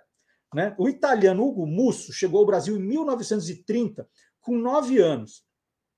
Ele trabalhou algum tempo numa farmácia, depois virou marceneiro, foi barbeiro, balconista e comerciante. E ele descobriu sua verdadeira vocação ao se tornar fotógrafo de uma loja especializada, gerenciada também por um italiano. E essa foto aqui, que a Priscila também mandou, vou colocar, é de autoria de Hugo Musso. Isso é uma das fotos dele. Olha que bacana que a Priscila foi mandando para a gente. Bom, muita gente perguntou nos comentários do vídeo se o Hugo e a Úrsula tinham se casado, né? Porque eu falei que eles eram namorados e ela fez essa homenagem ao namorado. Bom, o Hugo e Úrsula se casaram sim, né? É, o Hugo Musso e Úrsula Meyer. E, e naquela época do casamento, a Úrsula estava trabalhando na seção de contabilidade da Chocolates Garoto. Eles se casaram e tiveram seis filhos. Seis filhos, os dois.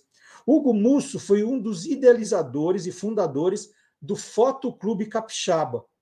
Mais tarde, ele montou seu próprio negócio, a Foto Musso.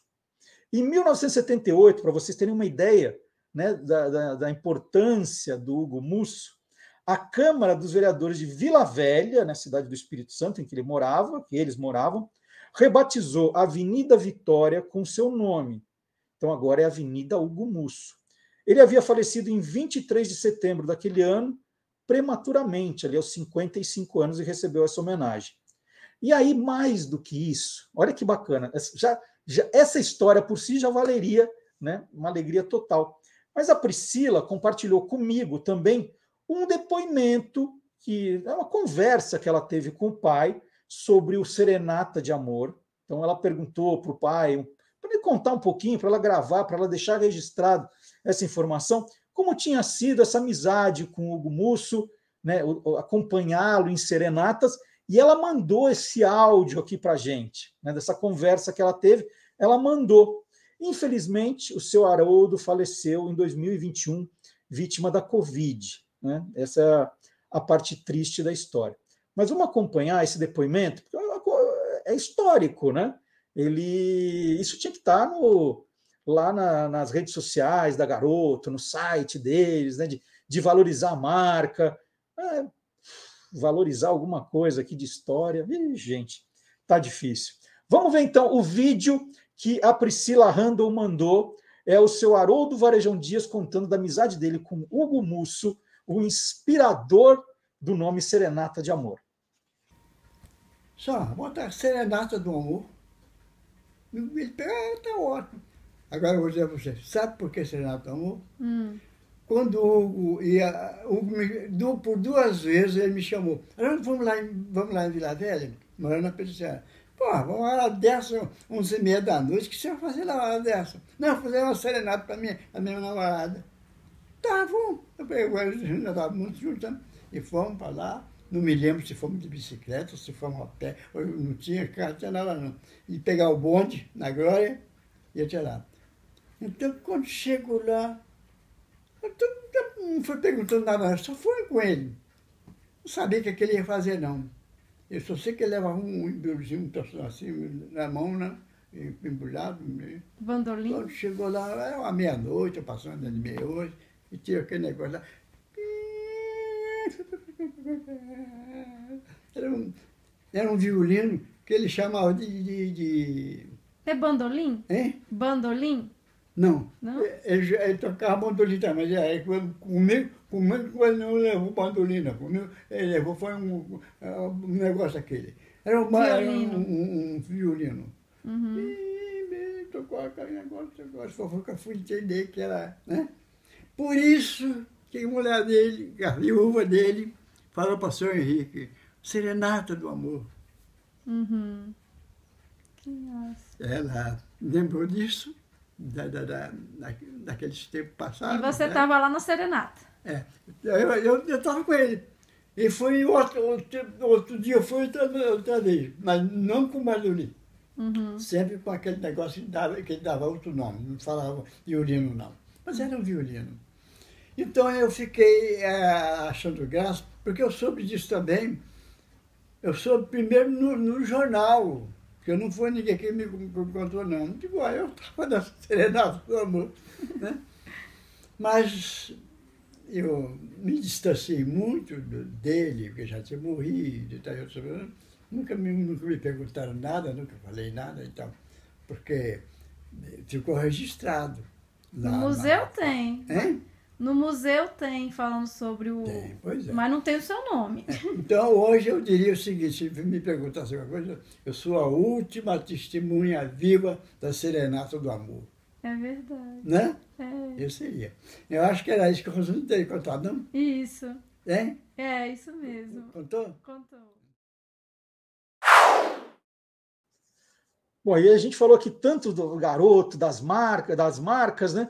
E aí eu lembrei que essa semana o Magalhães Júnior voltou a falar, né, parte 2 né, do programa Marcas que Batizaram Programas de TV. A gente fez o número 1, um, foi espetacular. Aí eu falei: ah, não, vamos querer mais, né, Maga? Vamos, fazer outro. E tem agora essa segunda parte das, das marcas aqui com o Magalhães Júnior. E a gente vai ver só um pedaço só um pedaço. O programa tem bastante coisa, bastante informação. Dessa vez o Maga ficou mais em cima de é, programas esportivos, ficou mais em cima de programas infantis, né? Ele foi para uma outra linha diferente do programa passado. Então você vai ver um, pro, um, pedaço desse programa. Se você gostou do tema, tem esse e o anterior. Eu já explico como ver. Vamos ver? Magalhães Júnior, quem te viu, quem te vê, todas as quintas-feiras, 8 da noite, e um trechinho aqui no Lá Curiosos.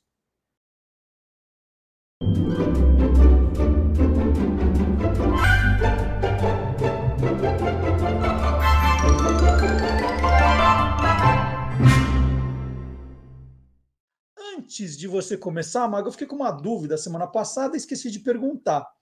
Quando uma empresa patrocinava um programa, né?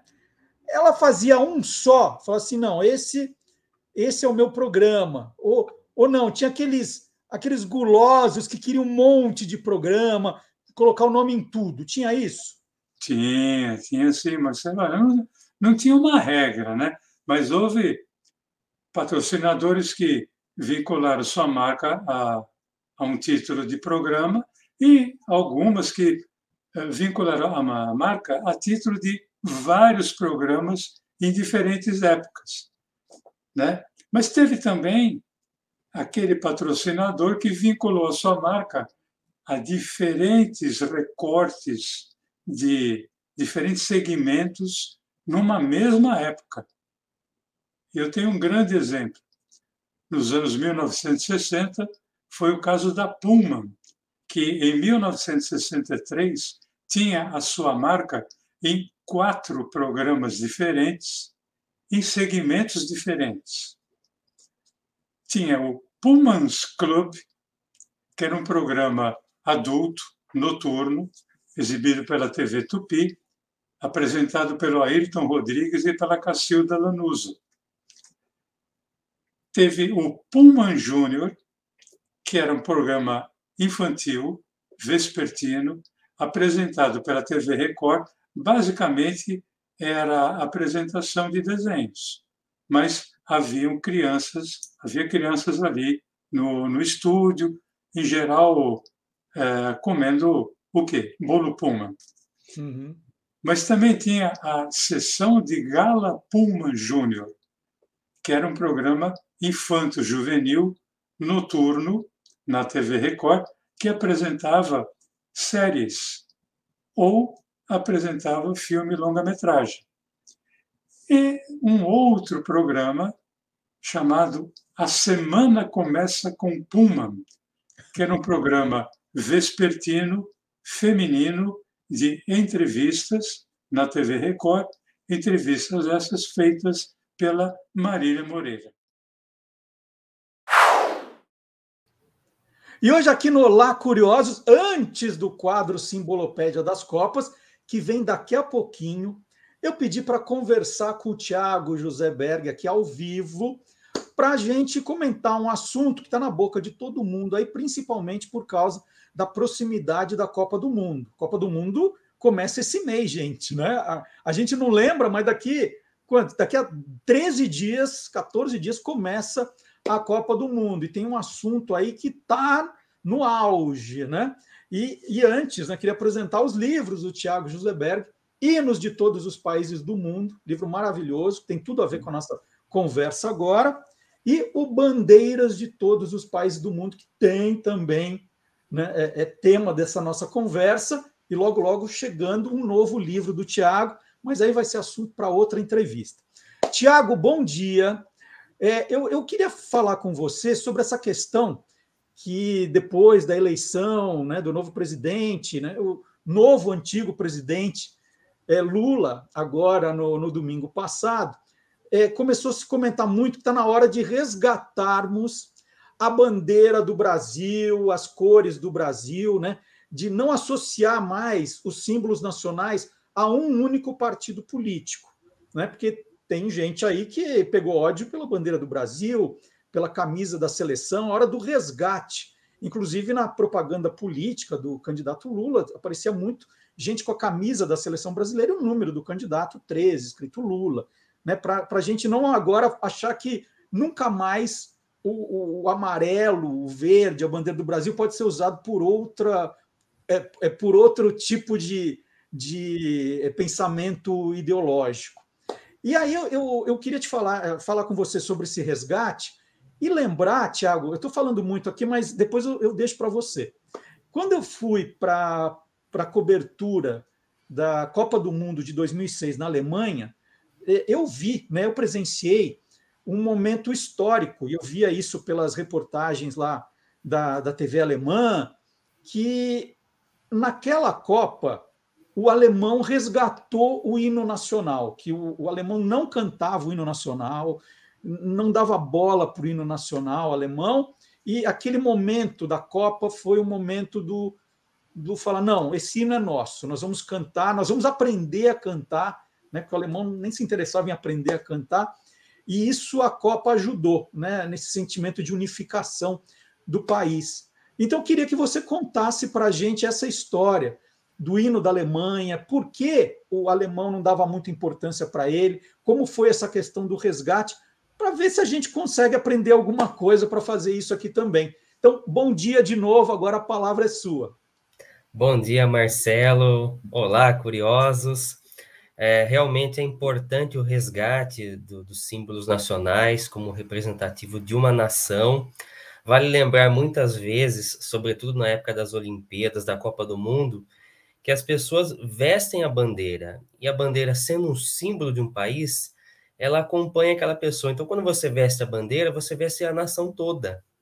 Então, isso é muito significativo, nós temos que é, retomar essa importância né, de, desses atos simbólicos em que bandeiras, hinos procurem agregar né, todas as diferenças é, dentro de uma única nação. E, de fato, muitos países lidam com essa questão das diferenças e, e tem no, nos símbolos um importante instrumento é, para gerar unidade nacional. No caso da Alemanha, o que, que aconteceu? Né? O hino da Alemanha foi escrito pelo Fallersleben, quando ele era um escritor que, para a época, os estados alemães eram muito pequenos, não havia uma Alemanha unificada. Então, ele, pelas suas ideias mais liberais na época, ele acabou sendo exilado numa ilha chamada Helgoland, que pertencia, na época, a Grã-Bretanha. E sentindo muita saudade da sua terra, ele escreveu o atual hino alemão em três estrofes. Porém, pela época que ele escreveu, existiam algumas questões eh, geográficas, históricas, que não mais coincidiam com a Alemanha quando ela entrou no século XX. E, sobretudo, uma questão polêmica, a primeira estrofe falava Deutschland über alles, né? Alemanha acima de tudo, que muitos interpretavam como Alemanha acima de todos. E, de fato, por toda a questão que aconteceu durante a época da Alemanha nazista, da Segunda Guerra Mundial, quando a Alemanha perdeu a guerra, de fato, é, as pessoas entraram é, em crise, olhando praticamente um símbolo que pregava a supremacia. De fato, a Alemanha preservou alguns dos seus símbolos que foram adotados durante a República Weimar, eu já conto essa história, e o hino alemão uh, seguiu-se como parte do símbolo da Alemanha Ocidental, ou República Federal Alemã, a Alemanha Oriental ou a República Democrática Alemã, que era socialista, tinha seus próprios símbolos.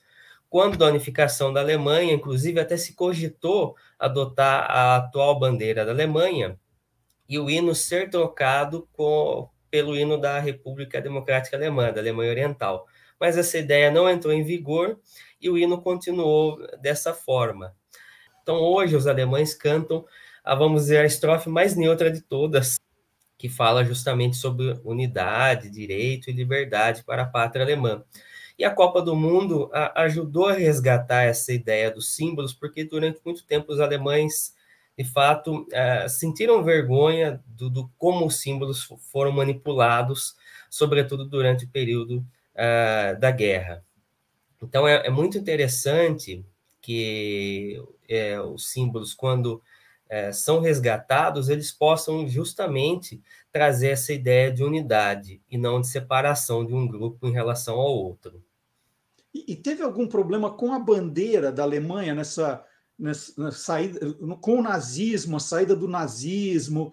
Teve alguma coisa que, que deu problema também entre os alemães? Uh, sim, Marcelo. Vamos recordar alguns fatos. Né? A bandeira da Alemanha, tricolor, preta, vermelha e dourada, ela não foi a primeira bandeira nacional da Alemanha.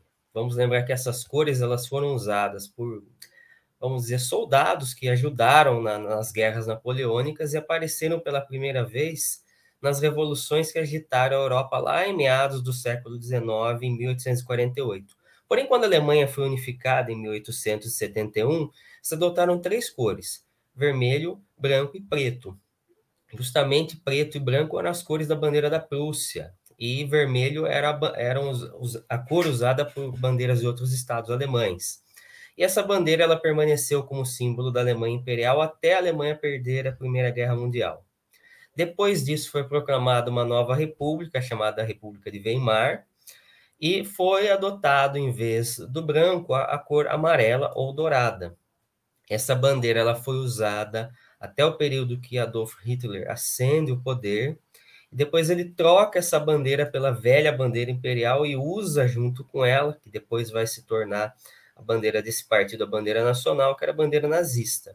Quando a Alemanha perdeu a guerra, inclusive, o que, que aconteceu? Os países que ocuparam, como Estados Unidos, a França, o Reino Unido e a própria União Soviética, para administrar a Alemanha agora eles teriam que usar alguns instrumentos, né? E de fato eles proibiram todos os símbolos na época. Inclusive eles criaram uma bandeira usada na, na linguagem internacional de sinais, que é a letra C de Charlie, só que com uma versão que ela tinha um corte, como se fosse um rabo de andorinha, como nós falamos na vexilologia, dizendo assim de maneira popular, que era uma bandeira provisória. Depois que foram criadas as duas Alemanhas, elas acabaram retornando com as cores da bandeira da República de Weimar e, e seguiram com esses símbolos até a unificação, quando foi adotada a bandeira nacional alemã atual. E, de fato, durante todo esse período, nós vemos, assim, é, uma certa desconfiança em ostentar um símbolo que, durante muito tempo, causou problemas, né? sobretudo entre, entre os vizinhos europeus. Então, a Copa do Mundo, sendo realizada na Alemanha, foi um fato uh, marcante uh, para os alemães da retomada desse orgulho de agora uma Alemanha que era unificada, uma Alemanha que era única, que podia de fato ostentar um símbolo que durante muito tempo não foi muito bem visto, né? Então é interessante o quanto que a, a bandeira promove essa unidade. Aliás, o simbolismo da bandeira da Alemanha é interessante preto, vermelho e amarelo. Da escuridão do passado, pelas sangrentas batalhas, chegamos à luz dourada da liberdade. Então, é muito importante ah, quando os símbolos trazem essa ideia de unidade. É, tem, tem, tem, outros casos assim de que é, o povo se revolta depois de um tempo contra é, símbolos que estão estampados na bandeira, né, que não, não, não me representam mais, Tiago? Sim, é, é, o que acontece é que às vezes ocorrem alguns problemas com relação a, a, países que têm uma diversidade histórica, cultural e étnica muito grande. Eu me lembro, por exemplo, do caso da Bósnia-Herzegovina. A Bósnia-Herzegovina, até 1993, ela fazia parte do que era chamado de ex-Iugoslávia. E quando a Bósnia declarou sua independência, ela era um país praticamente com três povos. Eram os croatas, os sérvios e os bósnios. Os bósnios é, são, na sua maioria, muçulmanos, os sérvios são ortodoxos, os, os croatas são católicos. Então, imagina que confusão num, num país desse. Aí o que, que eles fizeram? Bem, vamos adotar um, um, retângulo branco para a bandeira, indicando a paz, a neutralidade, e vamos colocar um brasão de uma dinastia é, que governou a Bósnia durante muito tempo, séculos atrás, chamada Kotromanik que inclusive era formado por um escudo com desenhos de lírios, né? parecia muito com os lírios da, da França. Só que teve um problema. Uh, para os bósnios, ok, porque era um símbolo que representava a, aquela etnia, mas os sérvios é, e os croatas não gostaram dessa ideia, então a bandeira já estava dando assim um certo racha né, entre as pessoas né, de, de odiar aquele símbolo, então teve que haver uma nova intervenção uh, com relação à bandeira, e foi criado um comitê para a escolha de um novo símbolo. Inclusive, a bandeira da Bósnia atual não foi feita por um bósnio. Ela foi uma sugestão de um uh, embaixador espanhol chamado Carlos Westendorf. E ela tra uh, traz um triângulo dourado, que as três pontas desse triângulo representam os três povos, bósnios, croatas e sérvios, e o próprio formato desse triângulo representa o formato do mapa da Bósnia-Herzegovina. E aí usou-se é, cores como o azul, para dizer que a Bósnia está na Europa, lembrando a ideia da bandeira da União Europeia, que é azul, e das hum. estrelas. As estrelas elas aparecem junto à bandeira para dar essa ideia de que agora a unidade será infinita e que, de fato, a Bósnia é parte da Europa e deve seguir esse discurso de unidade.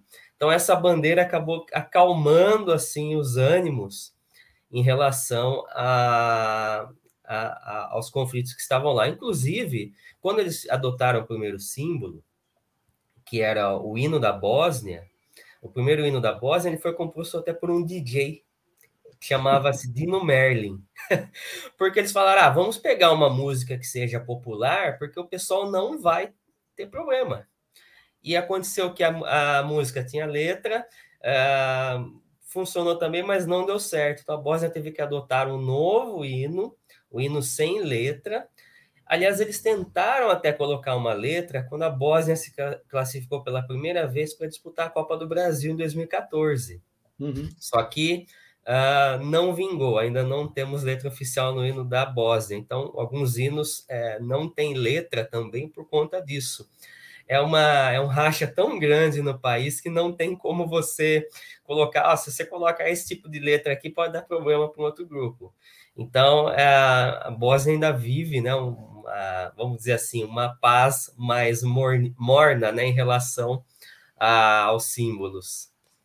Tiago, é, a gente está falando muito, né, que às vezes aparece um, um ditador, ele, ele, ele, ele quer se apropriar desses símbolos nacionais, e justamente depois o povo quer se livrar dessas lembranças do, do ditador, né? É um momento que nós não queremos nada assim. É, eu, eu, eu, lembro, e aí se, se, não, se a minha memória não estiver boa, você me diz, que é, na época da guerra do Iraque, depois da, da, da, da morte do Saddam Hussein. Os iraquianos não falaram em, em trocar bandeira. Que história foi essa que, que, e, e no que deu essa história? Então, o caso do Iraque é um exemplo né, de que às vezes você tem até uma certa intervenção na bandeira, mas não pode intervir muito, né? Então, é engraçado essa história. O, o Iraque ele tem uma bandeira é, com três faixas horizontais, vermelha, é, branca e preta, que são as cores pan-árabes, usada usadas por vários países do Oriente Médio. E o que aconteceu? O Iraque, inicialmente, é, essa bandeira que vem da época do Saddam Hussein tinha três estrelas para representar o que eles falavam que era a República Árabe Unida, que era um projeto de unificar Egito, Síria e Iraque em um único país. Não deu certo, mas as estrelas ficaram na bandeira. o que, que aconteceu? Quando Saddam Hussein invadiu o Kuwait, no início dos anos 90, ele adicionou entre as estrelas uma, uma profissão de fé islâmica, né, que é a frase Allahu Akbar, Deus é grande, justificando que, na verdade, a invasão do, do seria né, algo de uma providência divina para uh, eh, resgatar um antigo território. De fato, o Iraque perdeu a guerra, mas a, a frase continuou. Quando uh, Saddam Hussein foi retirado do poder depois da invasão norte-americana de 2003, uh, entrou-se num dilema, né? O que nós vamos fazer agora com a bandeira que é muito associada ao Saddam Hussein? Uh, a primeira proposta, inclusive, foi, foi é, criada por um comitê é, dos Estados Unidos uh, e outros aliados ocidentais de trocar a bandeira. Então, eles pensaram numa bandeira branca, colocando lá duas faixas azuis na, na base, representando os rios Tigre e Eufrates, e uma faixa amarela representando o povo curdo, já que o sol é símbolo do Kurdistão, e o crescente islâmico. Parecia uma ideia legal, afinal você trocava um símbolo por outro, mas os iraquianos não gostaram da ideia, e disseram que a bandeira era muito parecida com a bandeira de Israel, no sentido de usar um fundo branco, e isso não agradou. Resultado, é, eles mantiveram os símbolos pan-árabes, que são até pré-Saddam Hussein nesse sentido, que são usados por outros países, mantiveram a frase Allah Akbar, só retiraram as estrelas. Então, tem casos, às vezes, que ah, esses ajustes eles têm que ser feitos para que se mantenha até a questão da unidade nacional. Então, no caso do Iraque, uh, uh, essa resistência foi, foi um pouquinho uma reversa em relação, por exemplo, ao caso da Bósnia, mas isso tem um papel significativo por conta de, de todo o contexto do Iraque, né, que é um país dividido também em várias etnias, vários grupos, mas a bandeira iraquiana eh, permaneceu apenas eliminando-se um ou outro elemento, embora houvessem várias propostas. Tiago, só para terminar essa conversa, está todo mundo esperando o Simbolopédia que está vindo aí, o quadro que o Tiago está fazendo aqui no Olá Curiosos, contando é, curiosidades, a parte histórica de bandeiras e hinos de países, dos países que disputarão a Copa do Catar, está chegando. É, é um, uma, um dos eh, argumentos usados né, pelo pessoal de, de, de extrema-direita aí, que, que se apropriou da bandeira, do símbolo nacional, é que nossa bandeira jamais será vermelha. Né? Esse era o, o slogan né, para falar de conceitos super ultrapassados, mas que virou quase um jargão aí da, da, das fake news, daquela história toda. E, e, e, curiosamente, você me contou essa história há muito tempo atrás, o Brasil já teve uma bandeira com uma estrela vermelha, né? Que pouca gente conhece essa história. Você podia contar que, que história é essa? Uma, uma estrela vermelha na bandeira do Brasil? Quando é que foi? Realmente, Marcelo, essa história causa um pouco de, é, assim, espanto em muita gente, mas o que, que aconteceu? Né? A bandeira imperial, usada pelo Brasil durante todo o século XIX até a proclamação da República, ela tinha o mesmo formato, né? o, retângulo com o losango amarelo escrito, é, sobre, inscrito sobre o campo verde. E aí o que, que acontecia? Nessa bandeira nós tínhamos o brasão do Império. Quando foi proclamada a República, a bandeira projetada pelos republicanos, agora com a esfera azul, com a faixa branca, com a frase ordem e progresso, ela começou a, a circular entre as novas bandeiras a serem feitas, só que naquele tempo as bandeiras eram feitas quase que artesanalmente, né? Não havia normas e nem, nem regras a serem colocadas como hoje são as normas industriais. E o que, que acontece? Tinha alguns navios que ainda ostentavam a bandeira do Império estavam navegando pela, pela, pelos mares do mundo. Né? Um desses navios era o cruzador Barroso. E quando é, o cruzador Barroso recebeu a notícia via telegrama que a República havia sido proclamada, é, ele teve que fazer um ajuste na bandeira.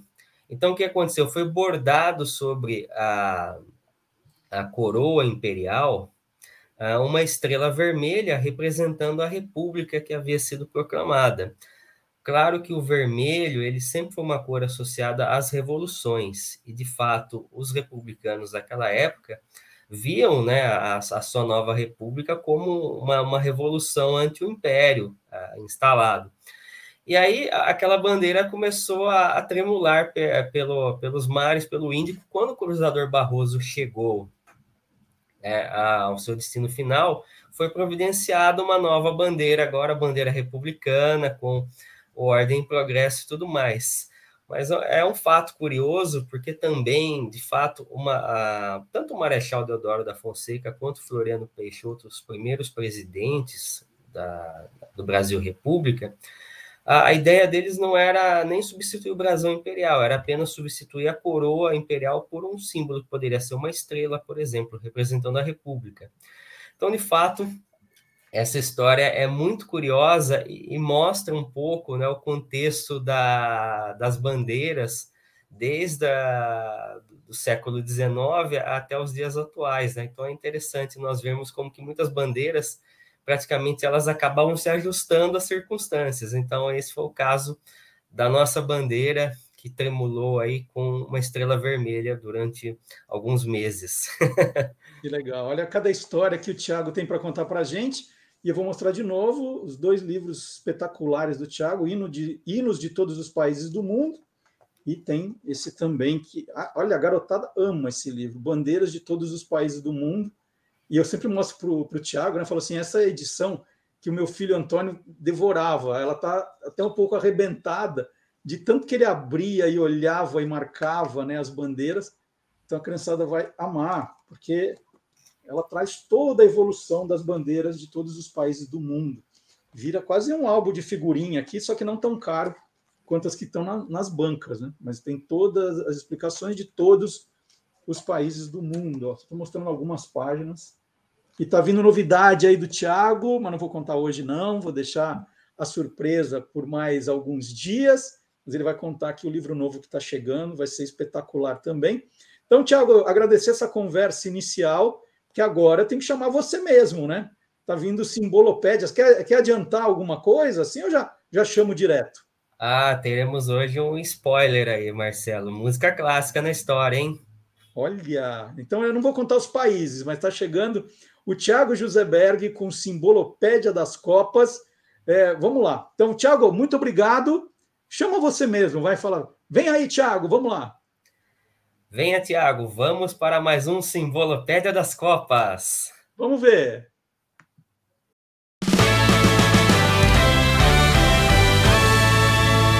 Simbolopédia das Copas. Olá, curiosos! Vocês conhecem o país da Copa cujo hino se inspirou em uma música clássica?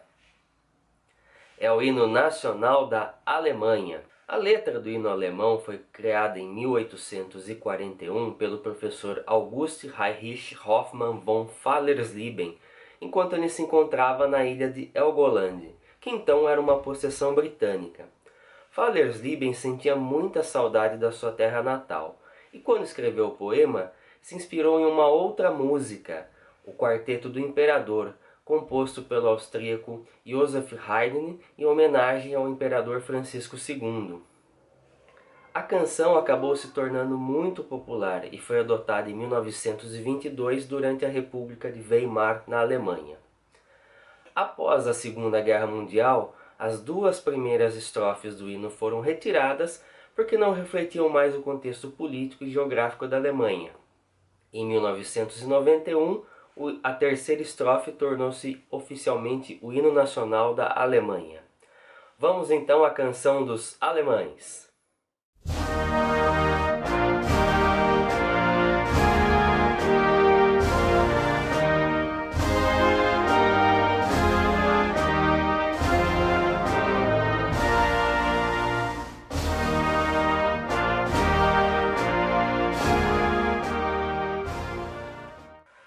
Cores preta, vermelha e amarela da bandeira da Alemanha foram usadas desde as guerras napoleônicas e estiveram presentes nos protestos de 1848, quando essas cores foram reunidas em uma bandeira tricolor alemã.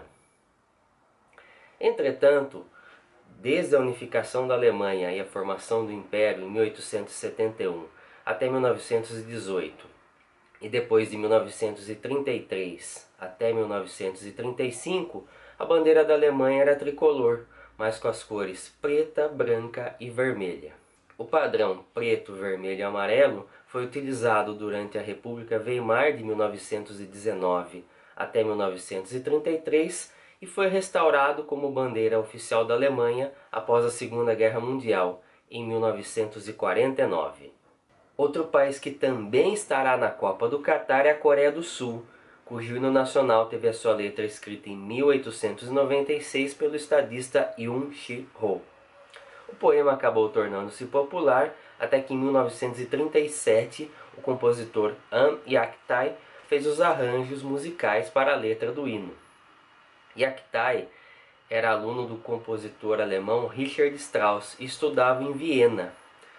Strauss é lembrado por uma de suas obras chamadas Assim Falou Zaratustra, cuja música acabou eternizada na cena do filme 2001 Uma Odisseia no Espaço. Em 1948, Yaktai cedeu os direitos da música para o governo coreano. Vamos ao hino da Coreia do Sul.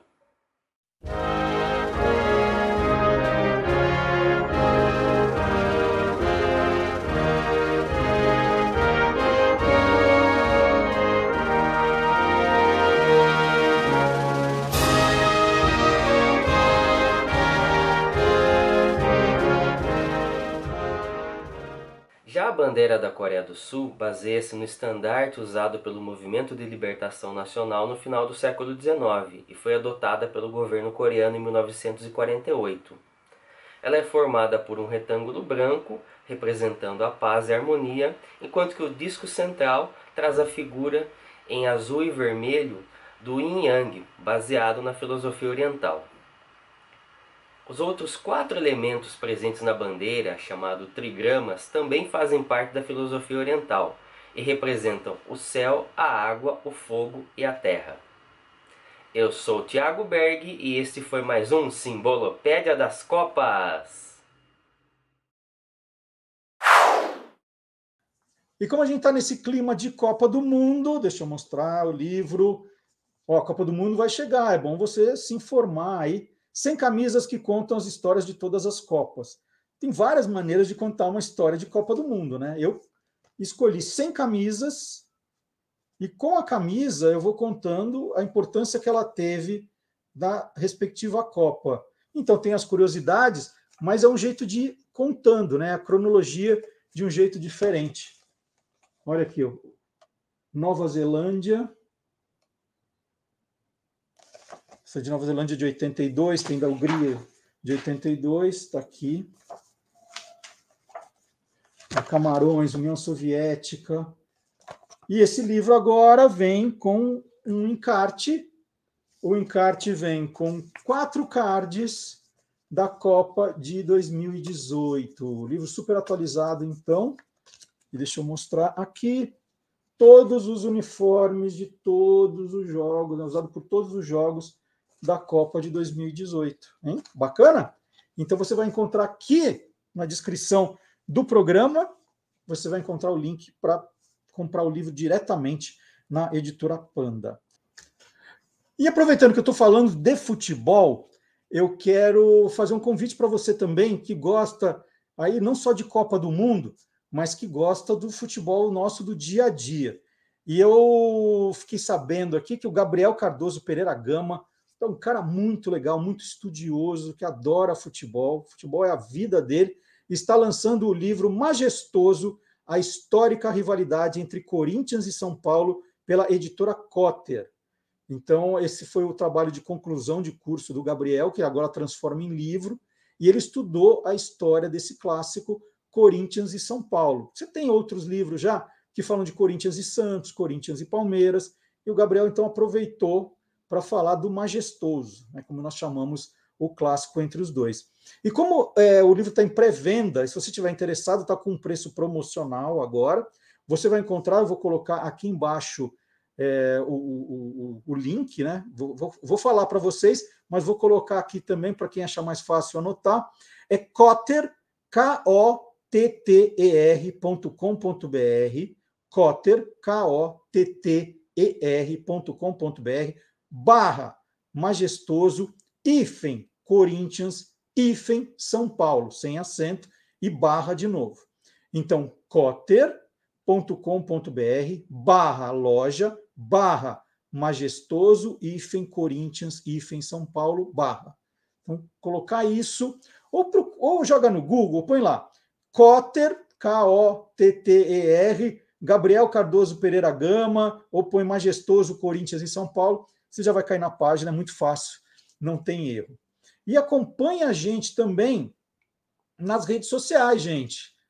É, Guia dos Curiosos no Facebook, no Twitter, no Instagram e no TikTok. Então, todo dia novidades para você. Tem vídeos, tem é, fotos, tem links para matérias que a gente está fazendo no, no site do Guia dos Curiosos. Então, tem muita coisa. Muita gente às vezes pergunta: ah, por que o, o, o dia tal é dia daquilo, o dia disso? Né? Então, é, por exemplo, só para dar um, um, um exemplo. Ontem foi o Dia Nacional do Inventor. É só no, no Brasil que se comemora essa data em 4 de novembro. E é uma data muito louca, porque dependendo do país, comemora num dia diferente. Né? Cada país tem a, a, sua data. E a gente explica, né, conta curiosidades, por exemplo, dos inventores do, de automóveis. Então, você vai encontrar curiosidade. Tem curiosidade de outros inventores. Quer saber sobre Thomas Alva Edison? Procura lá. Tem curiosidades também no site do Guia dos Curiosos. E se você gosta muito de inventores, tem o Guia dos Curiosos Invenções, que é um livro que eu lancei, que faz parte da coleção de 10 títulos do Guia dos Curiosos. Esse tem muitas marcas famosas, invenção dos, dos objetos do dia a dia. Esse você vai se apaixonar. E é uma homenagem também aos inventores. Vou chamar o professor Vard Marques, que tem uma história aí, olha, chocante para contar para a gente hoje. Você deve lembrar né, que quando aconteceu, deixou o mundo boquiaberto, né, o tal do delírio coletivo. Como é que a gente consegue, a gente não, né? Algumas pessoas conseguem acompanhar um, um ser doentio, né? Seguir um ser doentio, né? Você perde a capacidade de raciocinar e, e esse delírio coletivo pode acabar num grande suicídio. Mas eu não vou falar. Agora, professor Vard Marx.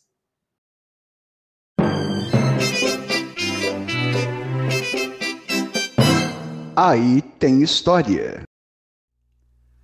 Olá, curiosos! Chico Anísio era um atento observador da realidade. Um dos seus personagens satirizava os líderes religiosos que tinham um discurso bem vazio, mas arrebanhavam fiéis e ganhavam muito poder e dinheiro, que era seu único interesse. E aí tem história. Criado em 1981, o personagem Tim Tones tinha um bordão ao final de cada cena. Pode correr a sacolinha. Sua inspiração foi o pastor americano responsável pela morte de 909 pessoas, Jim Jones.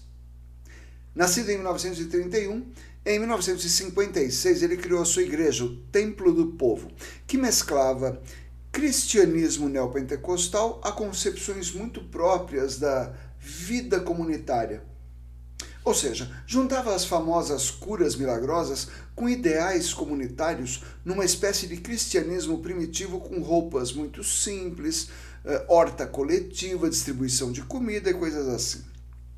Ele buscou vários lugares para sediar a sua igreja e acabou optando pela Califórnia. A igreja cresceu bastante e ele foi se aproximando de figuras públicas e celebridades, como a primeira dama da época, Rosalind Carter. Desde criança, ele era fascinado por líderes famosos e lia muito sobre eles. Uh, por exemplo, Gandhi, Hitler, Stalin. Olha a mistura. Quando o sucesso religioso chegou, a sua mãe dizia: Ai, eu dei a luz ao verdadeiro Messias. Bom, já o pai dele era alcoólatra e filiado a Ku Klux Klan, gente fina. Mas, junto com o sucesso, aumentava também o número de ex-membros da igreja que tinham podres para contar. Os problemas envolviam até acusações de mortes ocorridas entre os fiéis. Os discordantes eram perseguidos, houve casos de sequestros e adivinhe, claro, abusos sexuais. Nesse ponto, o reverendo era fogo. Sair da América era urgente. Por isso, em 1977, mudaram-se para a Guiana, sob o pretexto de ficar longe do pecado e fundar a sua sagrada comunidade, modestamente conhecida como Jonestown. Jonestown era uma fazenda autossuficiente, onde se plantava o que se comia. O cotidiano era o de uma ditadura com guardas armados que impediam fugas e doutrinação constante do reverendo. E nessas pregações, ele anunciava que a morte dos mais de 900 americanos ali seria uma bênção, porque todos iriam para a vida eterna. Chegaram a ensaiar o suicídio coletivo várias vezes, como deveriam fazer a fila, em família, tomar o suco com veneno, aqueles sucos em, em pó, com veneno. Até que em 18 de novembro de 1978 não foi ensaio. Homens, mulheres e mais de 300 crianças e adolescentes suicidaram-se ou, no caso de uma minoria, foram assassinados a tiros. Jim Jones foi encontrado sentado numa cadeira de praia com um tiro na cabeça que ele mesmo deu. Para finalizar, a curiosidade que não quer calar. A Guerra Fria deixava um cheiro de ataque nuclear por, todo, por todos os países, em todo o canto. Então, em 1962, ele tentou se mudar para o Brasil. Viajou por algumas capitais daqui, procurou lugares, gostou de Belo Horizonte, pensou em fundar ali a sua sede definitiva da igreja. Felizmente, como ele não falava português e não teve o menor sucesso por aqui, o grande religioso voltou para os Estados Unidos e foi se estabelecer na Califórnia. Ufa! Um maluco a menos por aqui. É isso.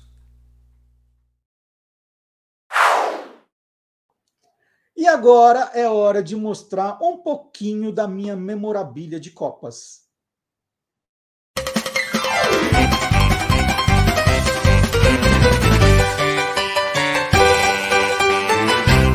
Loucos por Copa.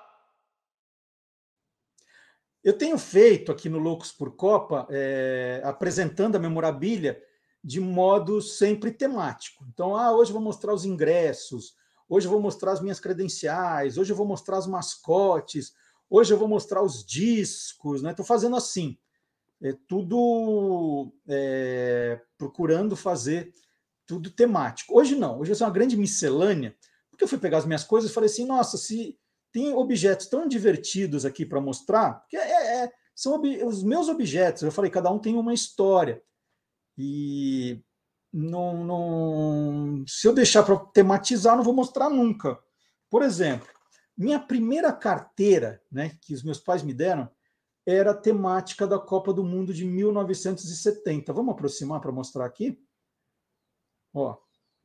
Então tinha Brasil tricampeão mundial de 1970, essa foi minha primeira carteira que eu ganhei. Já teve dinheiro aqui dentro, agora não tem mais. Mas eu guardo, foi a primeira carteira que eu ganhei dos meus pais. É, eu ganhei um chaveirinho, por exemplo, com a taça FIFA, que eu já contei a história. Eu ganhei esse chaveirinho também, que tem a Jules Rimet, que é um chaveirinho da Copa. Dá para ver? Que é a Jules Rimet aqui. A Copa de 1966, esse é um chaveirinho comemorativo. Está escrito aqui, London, 1966, na bola. É difícil de ver, mas se eu chegar muito perto, vocês não vão ver mesmo. Aí, esse aqui também eu ganhei e guardo da Copa de 78 da Argentina. São três chaveirinhos. Isso aqui foi uma lata comemorativa que a, a Nestlé fez com leite ninho é da Copa de 2010. É, era, era, tema, é, era, tinha mais de uma, eu só guardei uma, porque nem tomava leite ninho também. Aí eu, eu comprei uma para guardar de recordação essa do Brasil 58, a primeira Copa que nós conquistamos.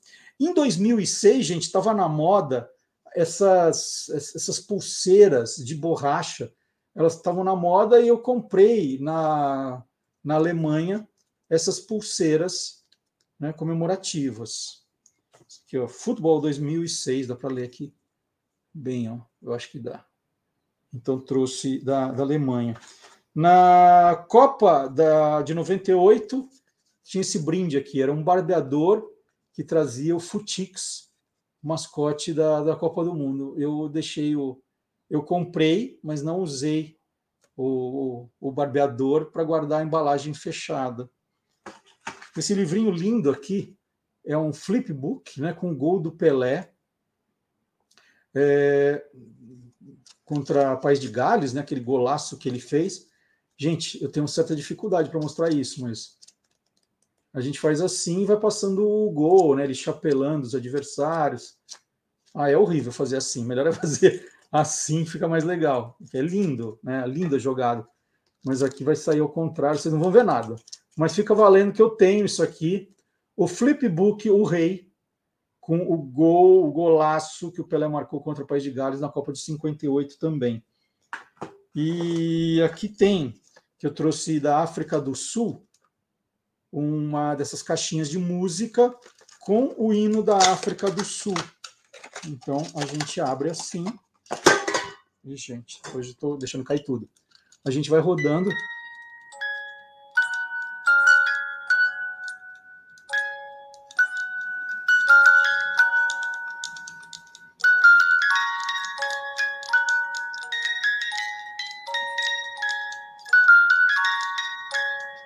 Mas deixa os hinos para o Thiago José Berg. Então, o hino da África do Sul aqui também, uma lembrança que eu trouxe da, da África em 2010.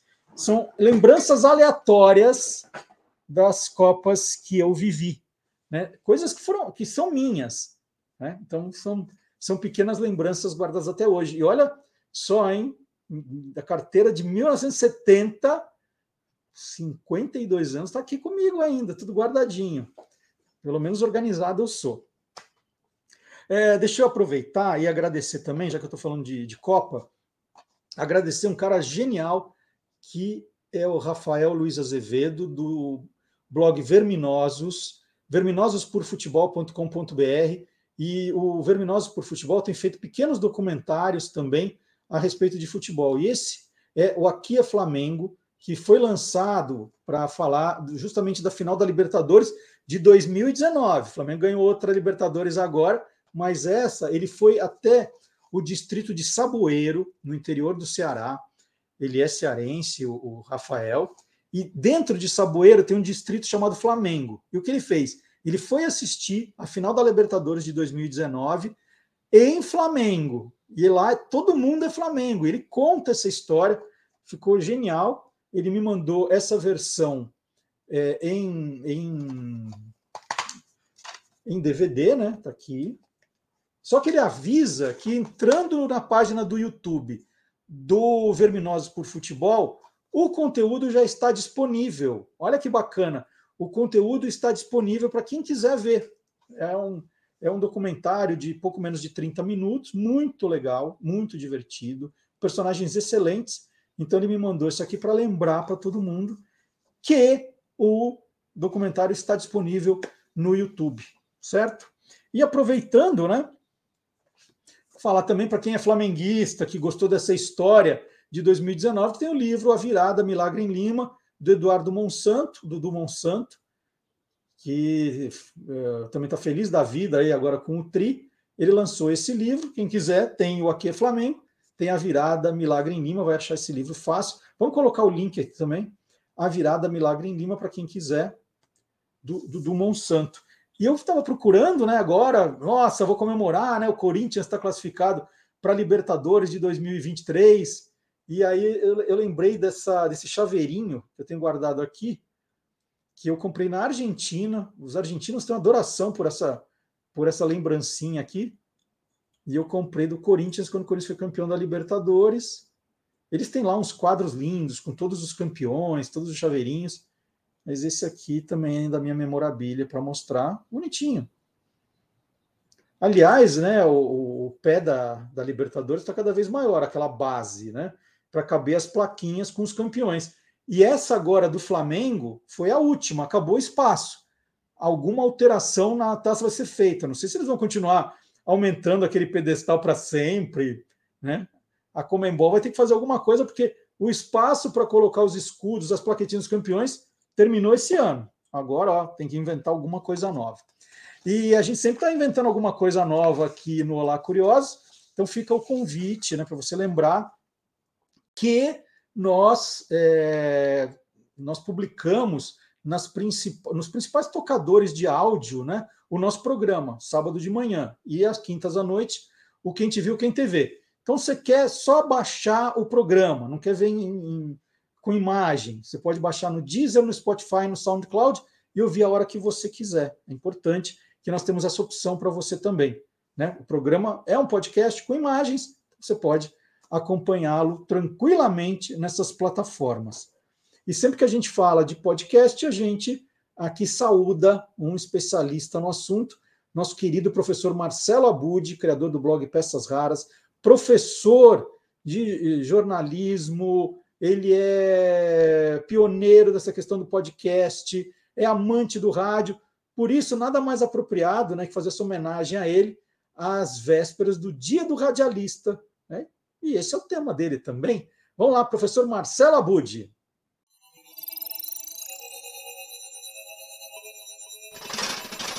Hoje pode. Com Marcelo Abud. 7 de novembro é o dia do radialista, em homenagem ao nascimento de Ari Barroso. O artista fez de tudo no rádio. No futebol, por exemplo, tornou-se conhecido como o Homem da Gaitinha, por inserir esse som na hora da narração do gol. Já nas décadas de 40 e 50, Ari Barroso fica famoso por uma série de programas de auditório. Em todos eles, a valorização da música é a principal atração. Na série ZYR100 sobre o centenário do rádio, que produzi para a Rádio Cultura Brasil e que está disponível em centenariodoradio.blogspot.com, no quinto capítulo, eu faço um paralelo entre o que está acontecendo hoje no universo dos podcasts e as atrações que marcaram a evolução do rádio. E eu tenho me perguntado como seria então um podcast que reproduzisse a fórmula dos programas de auditório Pois bem, enquanto eu imaginava esta possibilidade, o músico, compositor e promotor cultural na Baixada Santista Rogério Baraquê colocou a ideia em prática. Ele gravou no último dia 15 de outubro seu novo podcast Velhas Novidades. O público que foi a um espaço cultural em São Vicente assistiu a um pequeno show antes e depois da gravação e acompanhou o bate-papo que aconteceu por lá. O convidado desta estreia foi o comunicador e um dos criadores da banda Língua de Trapo, Laerte Sarrumor. Um charme do podcast Velhas Novidades é que o apresentador Rogério Baraquê participa acompanhando o entrevistado na interpretação de algumas músicas, isso durante a conversa. Concetta vita mia, ricorda quella notte, quella notte che noi fummo lá, no espaço do Rogério Baraquê. Gravar o podcast. Você perguntou, mas pode? Pode. Podcast, pode mico, pode guaraná, pode. Bom, todos podem.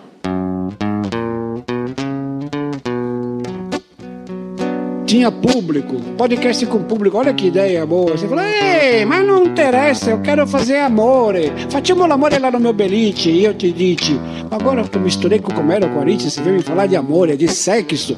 O bruto dolore lo duodeno, e o dolore foi aumentando, Concetta. E io, io gritei pro garçom. Chega de spaghetti. Suspende a escarola. Oh, revoca pedete. Oh, tiro gorgonzola. O episódio tem muito mais pontos positivos do que problemas. No entanto, tem alguns aspectos que podem ser melhorados. A abertura, por exemplo.